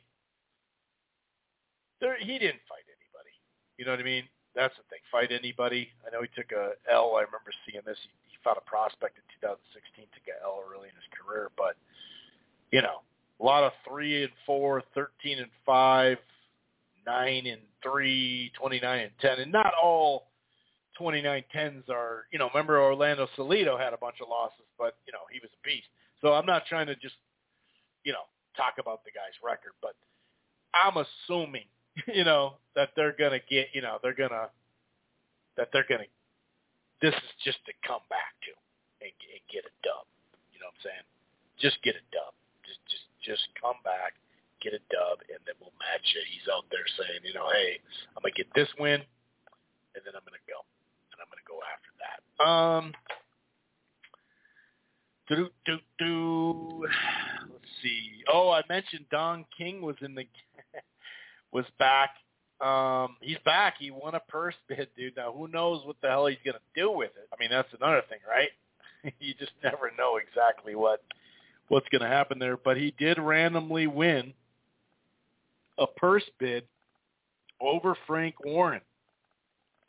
So we'll see exactly, you know, what goes down from there. It's just funny how he just finds a way to kind of pop up, um, you know, and actually looking at that Martinez, someone sent me the punch stat, 160, what was it, 169 lands to 172. So, I mean, that shows you it was a damn competitive fight just off, you know, just off that little bit there. Um, but yeah, we'll see what exactly Don, good old Don King, uh, you know, is going to do with that uh, winning that person and whatnot. I'm going to go ahead and we'll talk a little bit about that with the not really much actually, but uh, we'll talk. You know, we got some fight news coming up, but we're going to go out to Portland in 5:03 and see how he's doing on this Wednesday night. Let's get out to Portland. Josue, what's going on, man? How you doing?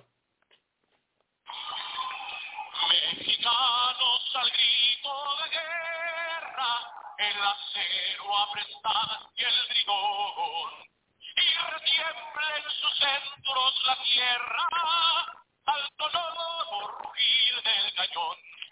Hey yo yo yo what up what up what up Chris uh, I'm doing good here in beautiful ass Oregon it's finally fucking it's finally spring the, the cold is over old old man winter is done here, at least here here in our side or, or on my side, Chris. I don't know about there in Minnesota, man. I know I know the winter's getting pretty rough out there where old man winter, you know, stays a little longer. But I hope you're doing good, Chris. How's everything, brother?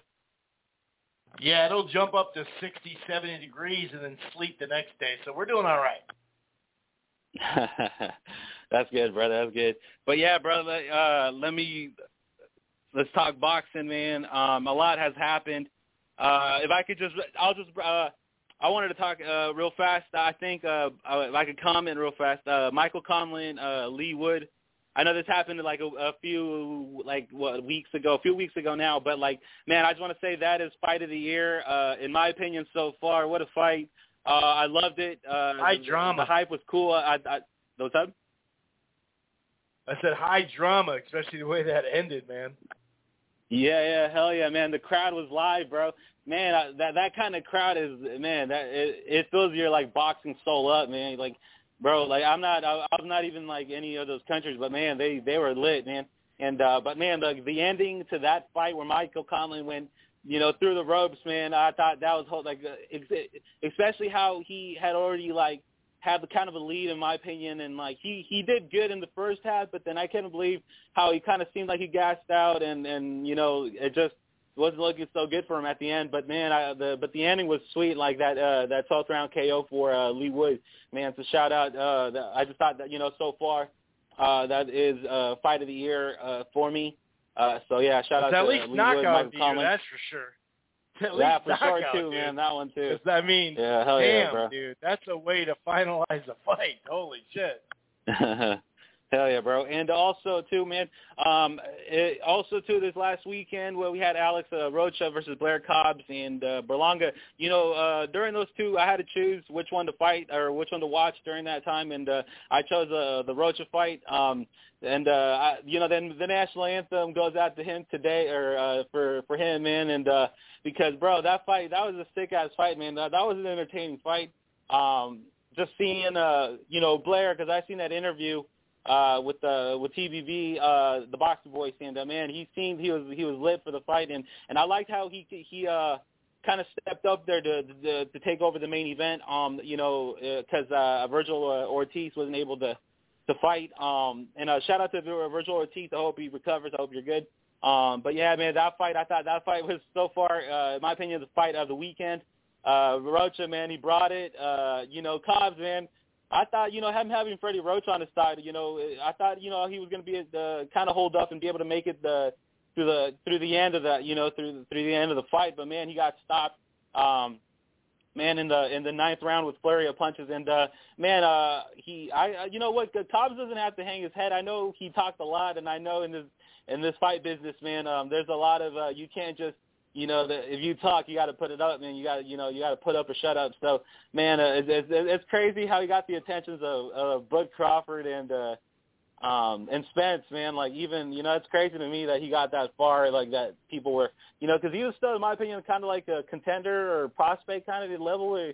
I don't know, because like, you know, he was never there uh, for like a. Uh, a championship fight, or you know what I mean. So it's just like, uh, because man, the, the he, like I said, I, I don't think he needs to hang his head on nothing, man. I think he he could you know he could just learn from this. This is this is this is okay. You know what I mean? I mean Rocha Rocha had a loss coming into this fight, and uh, man, we all you know it, it happens, man. You know, it's, uh, so shout out to Blair Cobbs, Rocha. He moves on his career, so shout out to to that uh, to that fight, man. And um and the Berlanga fight of uh, you know what that was a little uh, lackluster for me. It was all right, you know, not much to talk about. Uh, I thought Berlanga did uh, his thing. Um, and uh, you know he he brought the crowd up. I, I saw that he brought, uh, brought a few rappers, you know, uh, in in his corner. You know what I mean? But uh, man, you know this guy. I, I could be a little critical about him. Like man, he needs to get his uh, the left hook, that Puerto Rican left hook. Man, where's it at? And the um, that's just my take. If he if he uh, focused a little bit more on the you know try to I don't know. Uh, there's a little too much. Uh, I, I know that uh, what's his name? Um, I, man, uh, help me, Chris. What was the opponent's name? I forget. Uh, but he. Um, Steve Rolls.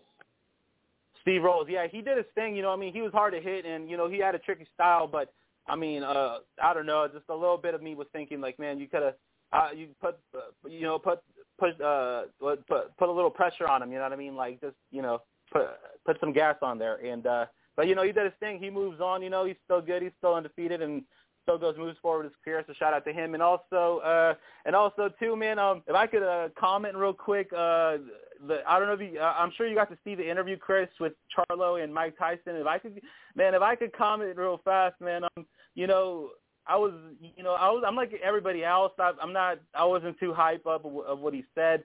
Um, I thought he could have been a little bit more. You know, lions roared, right? I thought I could, he could have roared a little bit, you know, harder, or, or uh, you know, uh, you know what I mean. And um, but I just thought, man, he was so tentative to, to to not say anything. Like, you know, he, I mean, Mike Tyson gave him like What's- what's so many opportunities to call out somebody. Be Do you think What's up? Ducking him? Do you think Canelo's ducking No, Charlo though? Well, there you go. No. What, what, is he supposed to say that though? Is he supposed to be like, oh, Canelo's ducking me, or do you just want him to talk shit just in general?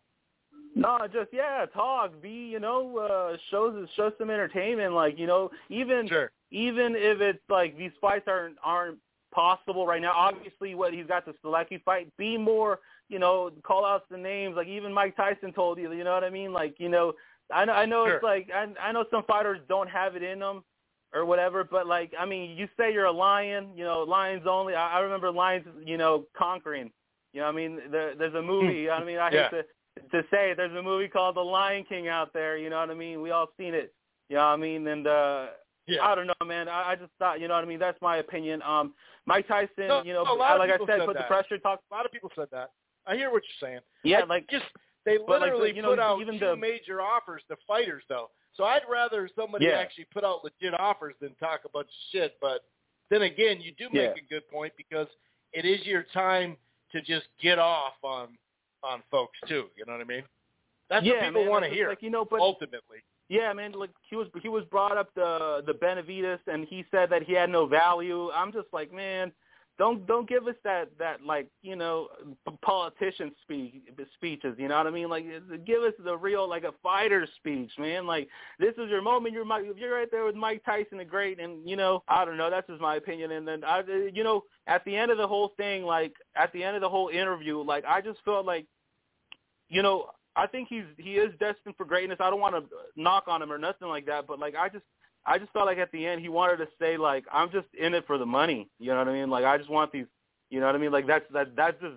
I felt like at the end of the interview, like what he really wanted to say, like his, I don't know, that that's what I got from him, and uh, you know, the, and and you know, because somebody coming from like no money with money, like I, you know, I can't not knock on that, you know what I mean? So you know, I don't know, man, but I would just would love to see. yeah. But if he just wants Charlo money, he wouldn't he wouldn't roar. have tried to fight Munguia. He wouldn't have tried to fight Munguia though, if he just wanted money. What? No, no, th- that fight was supposed to happen, right? But like, I guess what De La Hoya uh, did his thing again, where uh Yep. he he promised said he wanted or something like that. He, got him. No, he said he wanted. Yeah, Showtime paid. First of all, Showtime. Nobody made the offer besides Showtime. Showtime made the, or at least the PBC side. It was going to be on normal Showtime, right? They made the Mhm. offer. Munguia accepted the offer. He agreed to terms. yeah, Once you agree to terms, if it's actual agreeing to terms, which it was, usually those fights Mhm. are done. But it was Oscar who came in and said it has to be a split pay-per-view. Showtime yeah, was planning on doing it on regular Showtime. They didn't want a pay-per-view. Mhm. They gave Munguia the the Mexican rights and DAZN the UK rights. They also said if Munguia wins, then he can control where the rematch should be on DAZN. But Oscar came in and said, nope, it's got to be a split. it's got to be a split thing, even though they're not putting up any money. And DAZN has literally said we don't want that pay-per-view. yeah. You know, see, yeah, yeah, that's why De La Hoya, you know what I mean, is such a character. You know, uh, um, you know that that's I don't know, that's just it's That's a crazy. nice way like, to put it. um, Right. He was. I mean, like you said. I mean, all those. Oh, he just got involved and you know completely shit on the whole you know event. So, but you, like I said, you can't knock Charlo for that, or you know what I mean, or Munguia. I know. I, I get that that fight was supposed No, to happen, agree. but man, like, but like the thing is that like like was Sulecki the only one selected as like that? That's just my question. Was like he the only one even on like considered like you know like I don't know. That's Let, us think my about it. opinion. Let's like think about it. uh huh. like Adames is maybe the only one that was also out there, but he also was waiting for his little interim shit that he get because Munguia passed on Adames and a couple other guys too, or at least his side did. But Andre has a fight already signed. Golovkin has a fight already signed. Munguia's side, Oscar, didn't want it. Golovkin already has a fight signed. So if we're going to go, you know, a couple of these guys are right in the same range. So it's it's really we tried to make a couple fights. We're fighting in June, you know, because now he doesn't have to wait until May. Just okay, now he he's been out of the ring for almost a year now. You're right. I'm not pumped about Sulecki, but who's available that's a big fight right now? Benavidez Mhm. has a fight signed. Yeah. Plant is fighting Dirrell in the summer as, as his comeback fight after a knockout. Who are these big names he could fight right now? Well, Munguia and Charlo or Canelo, but those didn't work out. So, but I- but back to what you said in that moment on the Tyson show, I hear exactly what you're saying though on that because you know Yeah. even if it doesn't mean anything and fights don't get made, that's what people do want to hear. You know, they do want to Yeah. Like to what you said earlier with Blair Cobbs, he was talking shit, crazy shit that he had no, he obviously wasn't going to back up, but it still did get attention, didn't it? hmm It got a lot of attention, man. See, but that's what you like. That's what you're kind of supposed to do at the end of the day, man. Like, you know, still promote. Yeah. I'm just speaking in all honesty. I'm speaking as a as a fan, you know, as a fan fan. You know what I mean? Because I don't have. Like Yeah. I don't, you know what I mean? Like I have no business like in boxing, you know, bro. I, you know, Chris, you give me the opportunity to to speak as a fan, man. You know what I mean? That, that a person that you know contributes, you know, daily on a weekend, but you know, every weekend money into this sport. You know what I mean? And uh, Oh, yeah. I'm one of those fans out there, You're- so you're you know what I mean. As a, I'm just Exactly. speaking as a fan. But I'm just I was Yeah, trying to and- make a point though. Who is the fight that Charlo was supposed to fight in June? Is my point. Like Uh huh. who else was out there? You know, not many. Yeah, yeah, not yeah, not many, but you know, but it, at least he is active. One thing about we could be grateful is that he is active and the fight is made, and um, you know, we get to And see then him. let's see So, what you know, happens no, uh, yeah, and uh, but yeah, man, and uh, but that that's what uh that's what I had from the the Charlo interview. But you know, it's just I, I like I said, I I just you know he I would just like him for him to to roar a little bit louder. Um, Sure. And uh, but also and and also and also too, man. Um, uh, if I uh, the the Canelo Bivol, I, if I could just uh, comment real quick on that, man. I I, I you know. I think I, I love this fight. Me, you know what I mean. Canelo, to me, Canelo can't do anything wrong. Uh, I'm not gonna lie.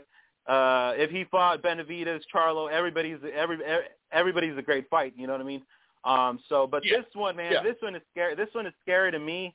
Um, in all honesty, me, like, uh, uh, in all honesty, because I always thought Bivol, the the 175 uh, pound uh, division, is still dangerous. I mean, they got a better Biov and uh, Bivol, like I said, Bivol. And all in all honesty, too, man. Shout out to um, Gilberto Ramirez, uh, not Gilberto, yeah, Gilberto Ramirez Zurdo. Uh, you know, I mean, he he has to sit aside now because I think he had to like, you know, he wanted this fight and he called him out first after his fight, his his his last fight. So for Canelo to come in and take this one, man. this Speaking of a guy that wants Uh, that needs a big fight, by the way, Gilberto. I mean, Jesus Christ, how many Yeah. fights is he going to have before he gets a big fight? But no, I, so You- you're you- scared. You're saying style wise, because I'd be more scared of better be of uh, power wise, but style wise, Bivol is. Uh, it, people are, uh, especially in the states, uh, and you know, the last couple of years he hasn't fought anybody, but they don't. He's a he's got some skill, man. He definitely has. Some, yeah, not going to be yeah, man. The, the, the fight that some people think it is, man. It may not be fun to watch, but Bivol has the real deal skill, man. He really does. I think it's a very dangerous fight to lose, or at least be super competitive. Uh, you know, because I don't see him scoring a knockout, uh, Bivol, but it's tough, dude. It's a it's a very you know awkward style in a sense. Anyway, I mean, in one in one way he's basic, but he's so good at what he does. You know, that's what I like about the fight.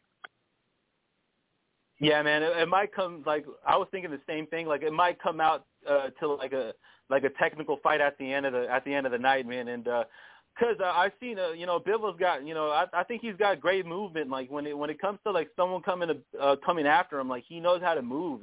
You know, and he's got like you said, like you know he does his things good. Like he's what he does is good. Um, and this is a bigger weight. Like that's the thing. Like if he can control this fight, I don't know, man. Canelo might be just maybe down on on the cards, or you know, and if and if anything, too, man. If, Well, we don't know if about this that. Counts, I don't know about down on the cards though. That's true. that's but true. think about the Kovalev And, uh, fight. Kovalev Kovalev went tick for tat with uh with uh you know Canelo until he got iced. Yeah, and uh yeah, so this is definitely yeah, this is definitely a It's tricky tough fight, fight. man. And uh, like I said, tough stuff, tough fight. And uh, you know, it's so funny how you know, um, you know, it seems like the casuals, obviously the casuals aren't happy with this one. They want the the big names, Benavidez, uh, Charlo, right? But man, um, you know, uh, me strictly just as a fan, as a hardcore fan, um, just this is still a great matchup, man. Worth the money too, and and obviously too, man, the the debut what of uh, the DAZN pay per view. Like wow, man, boxing will never be free, and you know, and um, you know, they should just stop trying to pressure it, make it, try to make it that way. Just make everything. Who cares? You know, at this point, we're buying everything. So, um, but it's funny. Like finally, the the debut of pa- the DAZN pay per view, which is Well, funny you know for us what? for they for Americans. do it. Now it now it's only pay per view, but they did for Canelo his last two to three fights on the DAZN. They did offer it pay per view. Yeah. That's but- oh yeah, but- that's true. I forgot about that. You know what yeah, I mean? there, there was that but option. this is right? Yeah. only pay per view now, so that it is a little Mhm. different. You know. Yep. Yeah. No, I agree. Though I think it's a good. I think it's a good style. I th- I think it's a very interesting style. I think it's a really. You know, people are gonna say something about whatever. You know, no matter what. Mhm. People are bitching about the Golovkin fight. Uh, people will bitch about, oh, Benavidez hasn't fought but you know, the, no matter who he chose, unless it was like another Yildirim or something like that, um, people would always have something to say. You know, that's just how it Yeah, is, hell yeah, man. Yeah, man. In boxing, man, no one is ever satisfied. You know what I mean? You just got to support that. At the Yeah. end of the day, just support these guys. You know what I mean? It's it's all about that.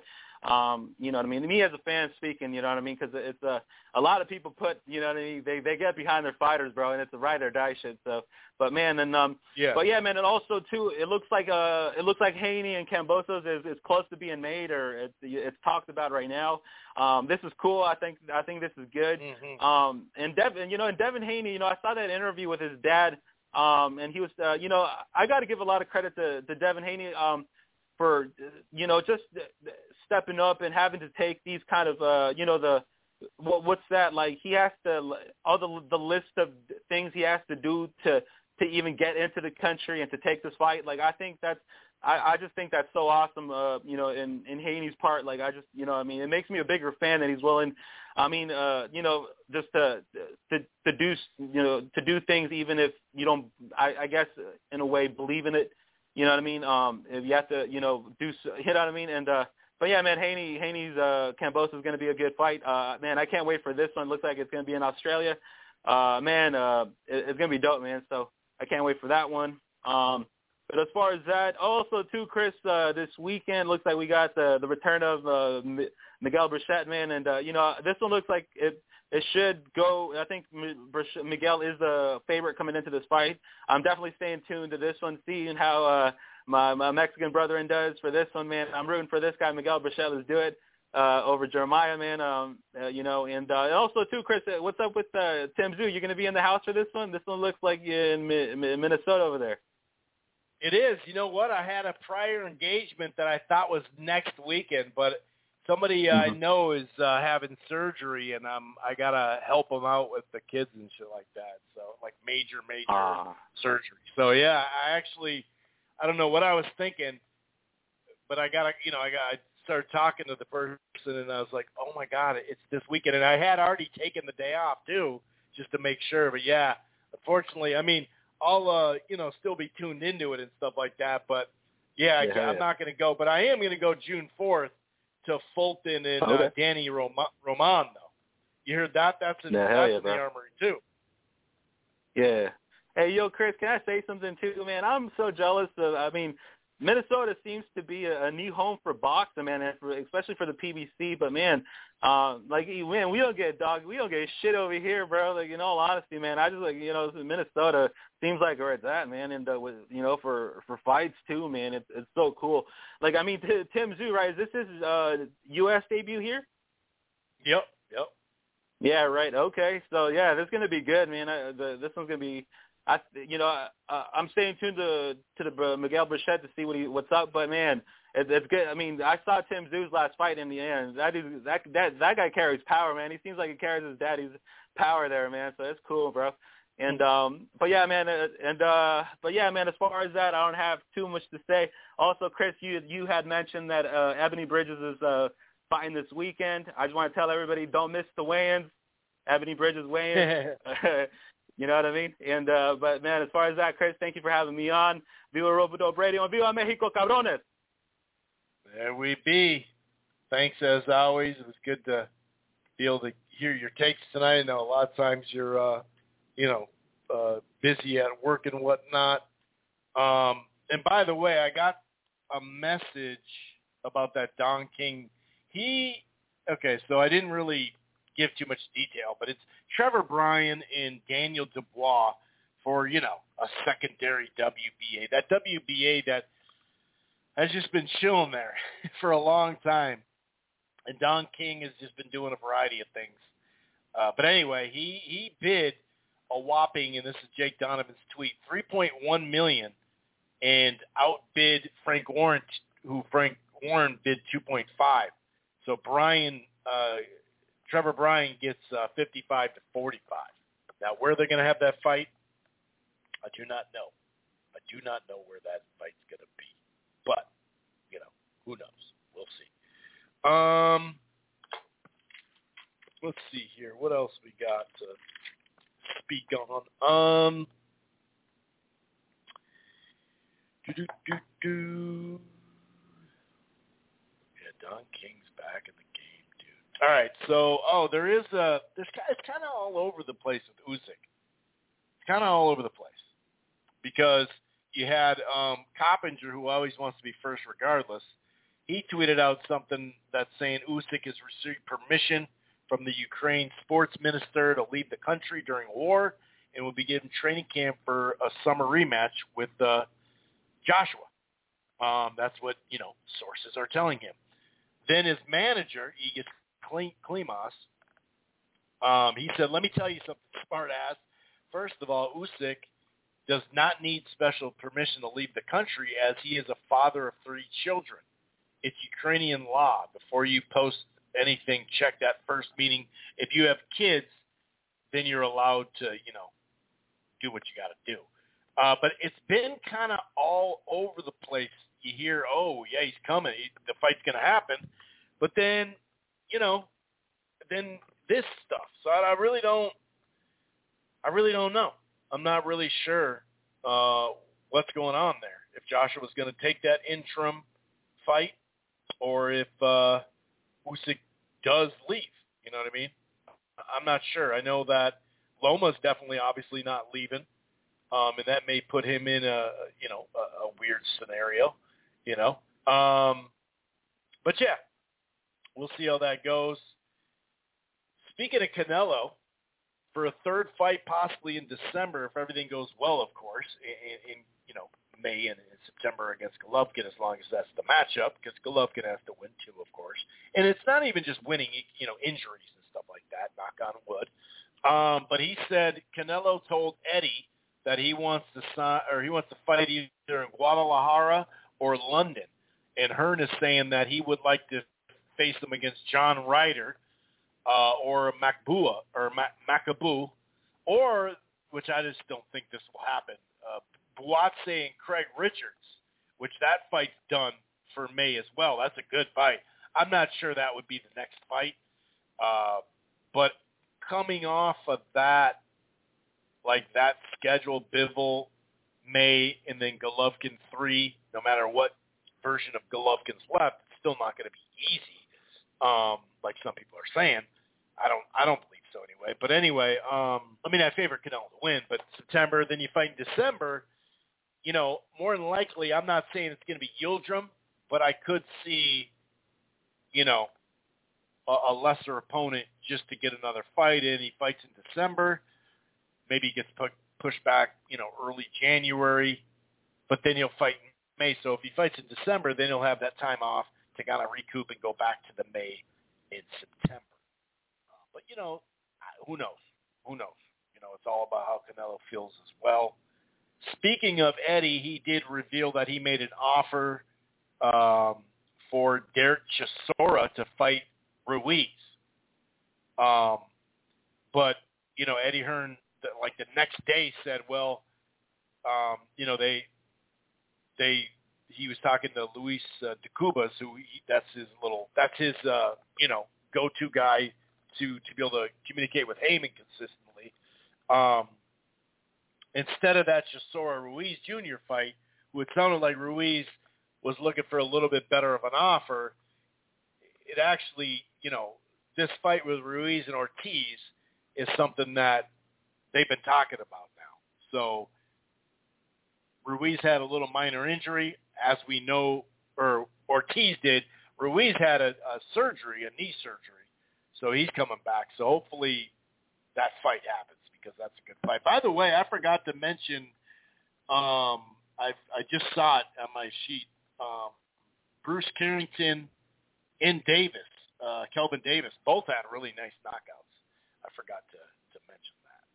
Uh some some pretty good stoppages there. Okay. Um, do I have any more news, or should I just go right to Twitter? Oh, Golovkin is now suing uh, Oscar De La Hoya Golden Boy promotion for upwards of three million. He claims he's owed related to the 2018 rematch Uh, Triple G is alleging breach of contract and breach of fiduciary duty, as well as other allegations. Um, so we'll see where that goes. Um, like I said, breach of contract.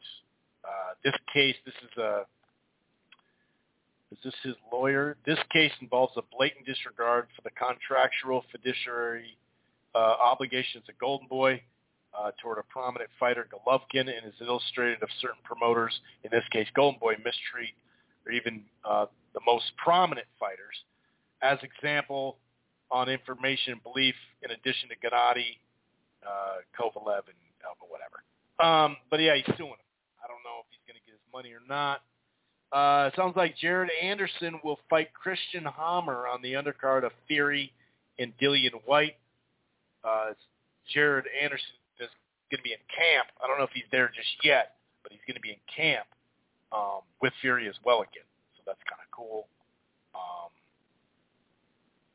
what else we got for news? Not a ton of news right now. Um, so I think we'll just get to some boxing Twitter here. Um, let's see if we. Oh, here this one was from Facebook. You know, fanboys. No matter what you're a fanboy of, you know, anti PBC, pro PBC, uh, Fury fan, but whatever the fuck, whatever the fuck. This one happens to be a Gervonta Davis fanboy, and this is on Facebook. I saw it today. Um, actually, I saw it on Twitter. Someone posted it. Tank Davis is definitely the Muhammad Ali of this area era area. I believe he's the one to give Canelo his first loss. so that tells you how fanboy you are. First of all, um, you know, you can have your belief on what's what and who's who in a fight compared to the past. That's fine. But to sit there and say that'll be his first loss, it's like, well, first of all, Gervonta's not fighting Canelo ever. Two, first loss. What are you talking about? Canelo, Canelo lost, dude. What are you talking about? It's just funny, dude. Like that's some fanboy shit right there. You're deep into it. Uh, if you think that fight's gonna happen, and also if you didn't even know he lost, you know. Um, and don't get me wrong, Canelo's been on a great run, so I, I could see some people new to the sport in the last few years. Maybe they did, you know, maybe they didn't even see that fight. That was in 2013. Now that I think about it, so and Gervonta started climbing like 2016, 17, and 18. So yeah, maybe he just didn't see it, you know. And he knows Canelo now. He's like, Gervonta's going to beat Canelo. Here's Berlanga. This is from BoxingScene.com. A headline: I have the necessary tools to become the next Miguel Cotto or Tito Trinidad. That's what he says. This is Raging Babe.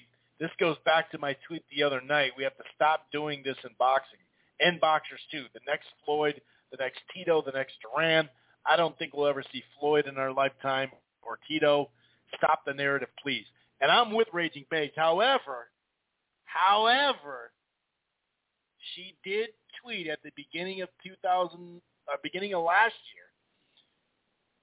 We had the four kings, Duran, Leonard, Hagler, and Hearns. What should we call Teofimo, Tank, Haney, and Garcia? She's the one I don't know if she was the first one. I believe she was. I'm not totally sure, but she was one of the first few that started bringing out, hey, we need a nickname for these folks. Well, if you're saying let's stop this, you mean you need to stop it too. And she did say let's stop it, but you know, um, she is the one who. And don't get me wrong, it got a, a good amount of likes now that I'm looking at it, but she was she brought up the four kings. And she wanted to name these guys after that, and one of them's not even going to be at that weight class anymore. But yeah, I mean, you know, we gotta we gotta keep ourselves in check too. Then, but I do agree with what you said though. Um, what else we got? Oh yeah, this is uh, there was a little back and forth. There was a little back and forth between wasn't there some? Yeah, there was. There we go. Someone actually just sent me this. That's right. There was a little back and forth. I just hope that I'm assuming the fight's going to get done. Um, but this is Haney back, you know, like a month ago saying whatever, you know, whatever Loma's taken, I'll take it. I'll take the same exact offer. And this is what um, Kambosos had to say. You were offered it months ago and you played around. In the meantime, a great man Vasily uh, made it very simple to do anything to make it happen, and the deal was done. But now Loma has a bigger fight, um, you know. So we hope your word is true. And they did kind of go back and forth a little bit further than that too. Uh, now that I, I remember, they were talking about like, you know, all right, so this is your opportunity. Are you just going to grab it right away, or are you going to do, you know, or, or are you going to kind of hold the hold the thing a little bit, you know? So I'm assuming that I would be. I guess I can't say. By the way, that Buatsi Richards fight is May 21st. I think in London. Remember Eddie was saying that he had doesn't have an exact date for it, but that it's coming. That's a good fight. I like that fight a lot. Um, yeah, it was something about the, you know, when the gates closed. I think Kambosos said something to him. If someone wants to send me that, you know, that's cool. But I just don't remember what it was. I'm looking for it. Oh, here we go. Um, when the gate is closed, the little dog barks and is full of energy. But let's see when the gate is fully open if the little dog still has the same barking energy. Tick tock. He said, my energy, Haney responded by saying, my energy will be forever be the same. You were forced into the position. Let's not confuse the people. Um, oh, yeah, and here's Eddie Hearn. And this is what I mean. Eddie loves to talk about other fighters and other platforms, but he, he doesn't, you know, he talks about Charlo all the day. He says, well, why isn't Charlo fighting Caleb Plant? Well, Caleb Plant, is it the weirdest thing for him to c- come back and fight Anthony Dirrell? And then, you know, the, the plan is for PBC from uh, from multiple reports is that if Caleb gets through this fight in the summer with Dirrell and Benavidez gets past Lemieux, that they're going to fight. That's the plan. So he says, why isn't Charlo fighting Benavidez? Well, Benavidez has a fight. Why isn't Benavidez uh, or Benavidez not fighting Plant? Well, dude, he just got knocked out. You know, let the guy come back and get a fight and then move on. You know, it's, it's funny because what who has Andre fought since he got to the zone in, in late 2018? Tell me who. We know he fought Sulecki. Google or YouTube Sulecki versus Jacobs and Sulecki versus uh, Andre, and hear what the promoter at the time, and I understand he's promoting the show, but we didn't hear this big outcry when Jacobs and Andre fought Sulecki. Now it's the, the outcry. But go back and look. You know, they made one quality fight for Andre. It was Billy Joe Saunders. And he popped on that inhaler thing, whatever it was. He popped on a test. Um, but each commission in each state is a little different. So whether that's true or not, either way, they never made the fight again. And Billy Joe Saunders, remind me who he fought at 168 again? Because he looked like shit when he was there, remember? He got the the Canelo fight before him. Callum Smith got the fight before Andre. Who has Andre fight? See, he didn't fight Golovkin. He didn't fight Jacobs. He didn't fight. Now, I'm not saying this is all Andre's fault, but it just it's really funny how he just can't put his fighters together. Like he just really can't. He just doesn't that much, and he says it outwardly. He literally says it out outwardly. Um, but yeah, he's out there saying, well, why isn't Charlo fighting Benny? They're not even. Wait a second. Didn't Golov, Golovkin? People were saying Golovkin can stay at middleweight. That's fine unless a big uh, big money fight comes. And then there was that Froch talk, but you know it was okay for for Golovkin to stay at 160. No problem. No problem. They were saying Canelo was ducking Golovkin when he was at a lower weight class. You know, so it's just like why don't you you know keep your side figured out. I'm not saying Sulecki's a great opponent. I'm not saying that at all. But we just went through a list of who's fighting. So is it Adames? That's the guy who would beat Charlo, then you're saying? There's probably five, six, eight guys that are right around the same. So yeah, it, it the fight is not fun or great or whatever. No, but some fighters don't have the luxury of having an eight to ten week camp, that's for sure. This is Raging Babe again if you have that luxury, why take it for granted? Do you know what some fighters would do for a, a kind of camp like that? And that is straight up. Remember Maidana, even though he wasn't always just an opponent, but remember Maidana, his people had him in like four week camps to get ready for fights. And then when he got, you know, with Garcia, Robert Garcia, and they started getting him a jab and started getting full camps, look what it did. I mean, Maidana was crazy after that. Oh yeah, this is uh, in reference to Vergil Ortiz. A lot of people thought he was having weight problems, so that's why he missed. Uh, you know, it sounds like he was having some real issues. Uh, by the way, I talked about that last week. Thoughts go out to him fully healing. Boxing media is a joke. Quick to uh, quick to try to be first with some crock rumor from a source, straight disrespectful uh, to a young, hardworking kid like Vergil as if he wouldn't be busting his ass in the gym if, if weight was an issue, praying that he's all right. Um, I hate to see fighters being restricted from opportunities and uses pawns for a network promotional wars. Yes, I agree. They only get to have one career. Um, the other stakeholders will be around long after you know, shitty aspect of the sport, no doubt about it. And obviously that came around the Munguia, where Munguia literally signed. For anybody that's saying Munguia was ducking, dude, he signed. I think I said this last week too. He signed to fight Golovkin when he was like way younger. You know, remember it was the commission that wouldn't let Golovkin fight him. Remember that? They let him fight Martirosyan, but Munguia wanted this fight. He agreed to fucking terms. You know, it seems to me that people rather be mad at Charlo for this fight over how the Munguia fell apart. I've never seen as many people go hard on Golovkin when dudes were turning him down and he had to fight others. Instead, they used, oh, you know, they're building the fear factor element, and that is true. It's like he fought random dudes sometimes, some of sometimes off HBO, sometimes on HBO, but he didn't get that that that heckling. He got support assuming oh this is this is Glaze. Assuming the 160 okay, he said assuming the WBC WBC he said this March 12th by the way or tweeted it. Assuming the WBC 160 eliminator Munguia and Adames happens, Munguia will KO Adames. Then Munguia will become the mandatory for Jermall Charlo. Then Charlo must fight Munguia or vacate when the smoke clears, Munguia will be the WBC world champ. Well, he he, you know, I don't know what happened with the the Adames fight.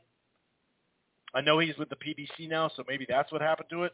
But their side denied that fight too. It was, I think it's four different Andre, Charlo, Adames, and that other dude that Andre didn't fight either for his belt. That's the ones he's turned down now. So it's like I think John said this. Other people said this. Are they just waiting for Canelo? Is that what it is? I mean, what? At some point, the kid wants a, a big fight. Let him fight. Is like I said last week. How many people are going to really get down on Munguia if he did lose to Charlo? He's like 25. You know, I mean, do do do people? I don't know too many people that think Munguia is going to be a top five pound for pound fighter. He's going to take some losses, but he's all action. He's getting better. He's got power. He's getting more. You know, he's his skill is advancing. Um, yeah. Anyway, um, thrilled that Regis Prograis has gotten paid in the last two fights. He deserves it, but he's also 30, 33 years old. Time is ticking. Needs a big fight next, no doubt about it.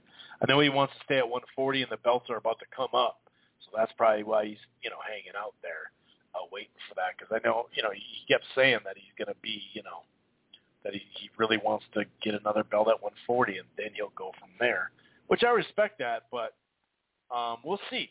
Probellum, you know, they got a lot of money behind them. You could, uh, you know, the MTK stuff, you could say, you know, you could critique uh, the folks behind that uh, platform, which we already knew because of the trademark and the original thing. We already knew that. Richard Schaefer had misled the media not too many people actually followed up on that. Some people did, though. I want to give you know some credit to the media, no doubt about it. But um, yeah, I mean, if we didn't know already, we saw him in where was he? In Palestine, was it or, or Saudi? I can't remember. But the WBC came out in, in you know in support of that, and it's funny who uh, the media will just kind of let you know happen behind the scenes and then call other people criminals. Um, I think that's about it. I think. Oh, after that performance, you might get muted if you see, if I see you calling that man a monster, even if it's joke. Cut that shit out. They're talking about Berlanga. A major problem with Berlanga is he's listening to too many people. Andre Ward using freaking Bernard Hopkins as a comp on how he should fight. It's so fucking absurd. He's not a boxer. He's a puncher. He needs to learn how to up punches and not try to outbox someone. That's well said. Okay, so this big drama show. Wow, Dmitry Bivol reveals Sergey Kovalev helped him and gave him advice on how to beat Canelo. Will this be a cherry-picking gong run for Canelo? Do you see this, what's wrong with this tweet? So he got advice from Kovalev, who was doing good until he got starched, but he was doing good. I just said that. Um, but now he's getting help from Kovalev to learn how to beat Canelo. And then, then he says, will this be a cherry pick gone wrong for Canelo? So you think this guy kind of comes across that he thinks that Bivol's got a legit chance, but somehow he's cherry picking? Obviously, it's a, you know, it's a Golovkin fan, boy, clearly off of his name. But it's just it's funny, dude. Like, so so Bivol's a cherry pick, huh? Gotcha. Okay, buddy. Why don't you sit down and put something in the air? All right. Uh, enjoy the fights this weekend. Um, there's a variety of them, and we'll definitely be back next weekend or next next weekend next week. Peace. Once you become the world champion, I believe.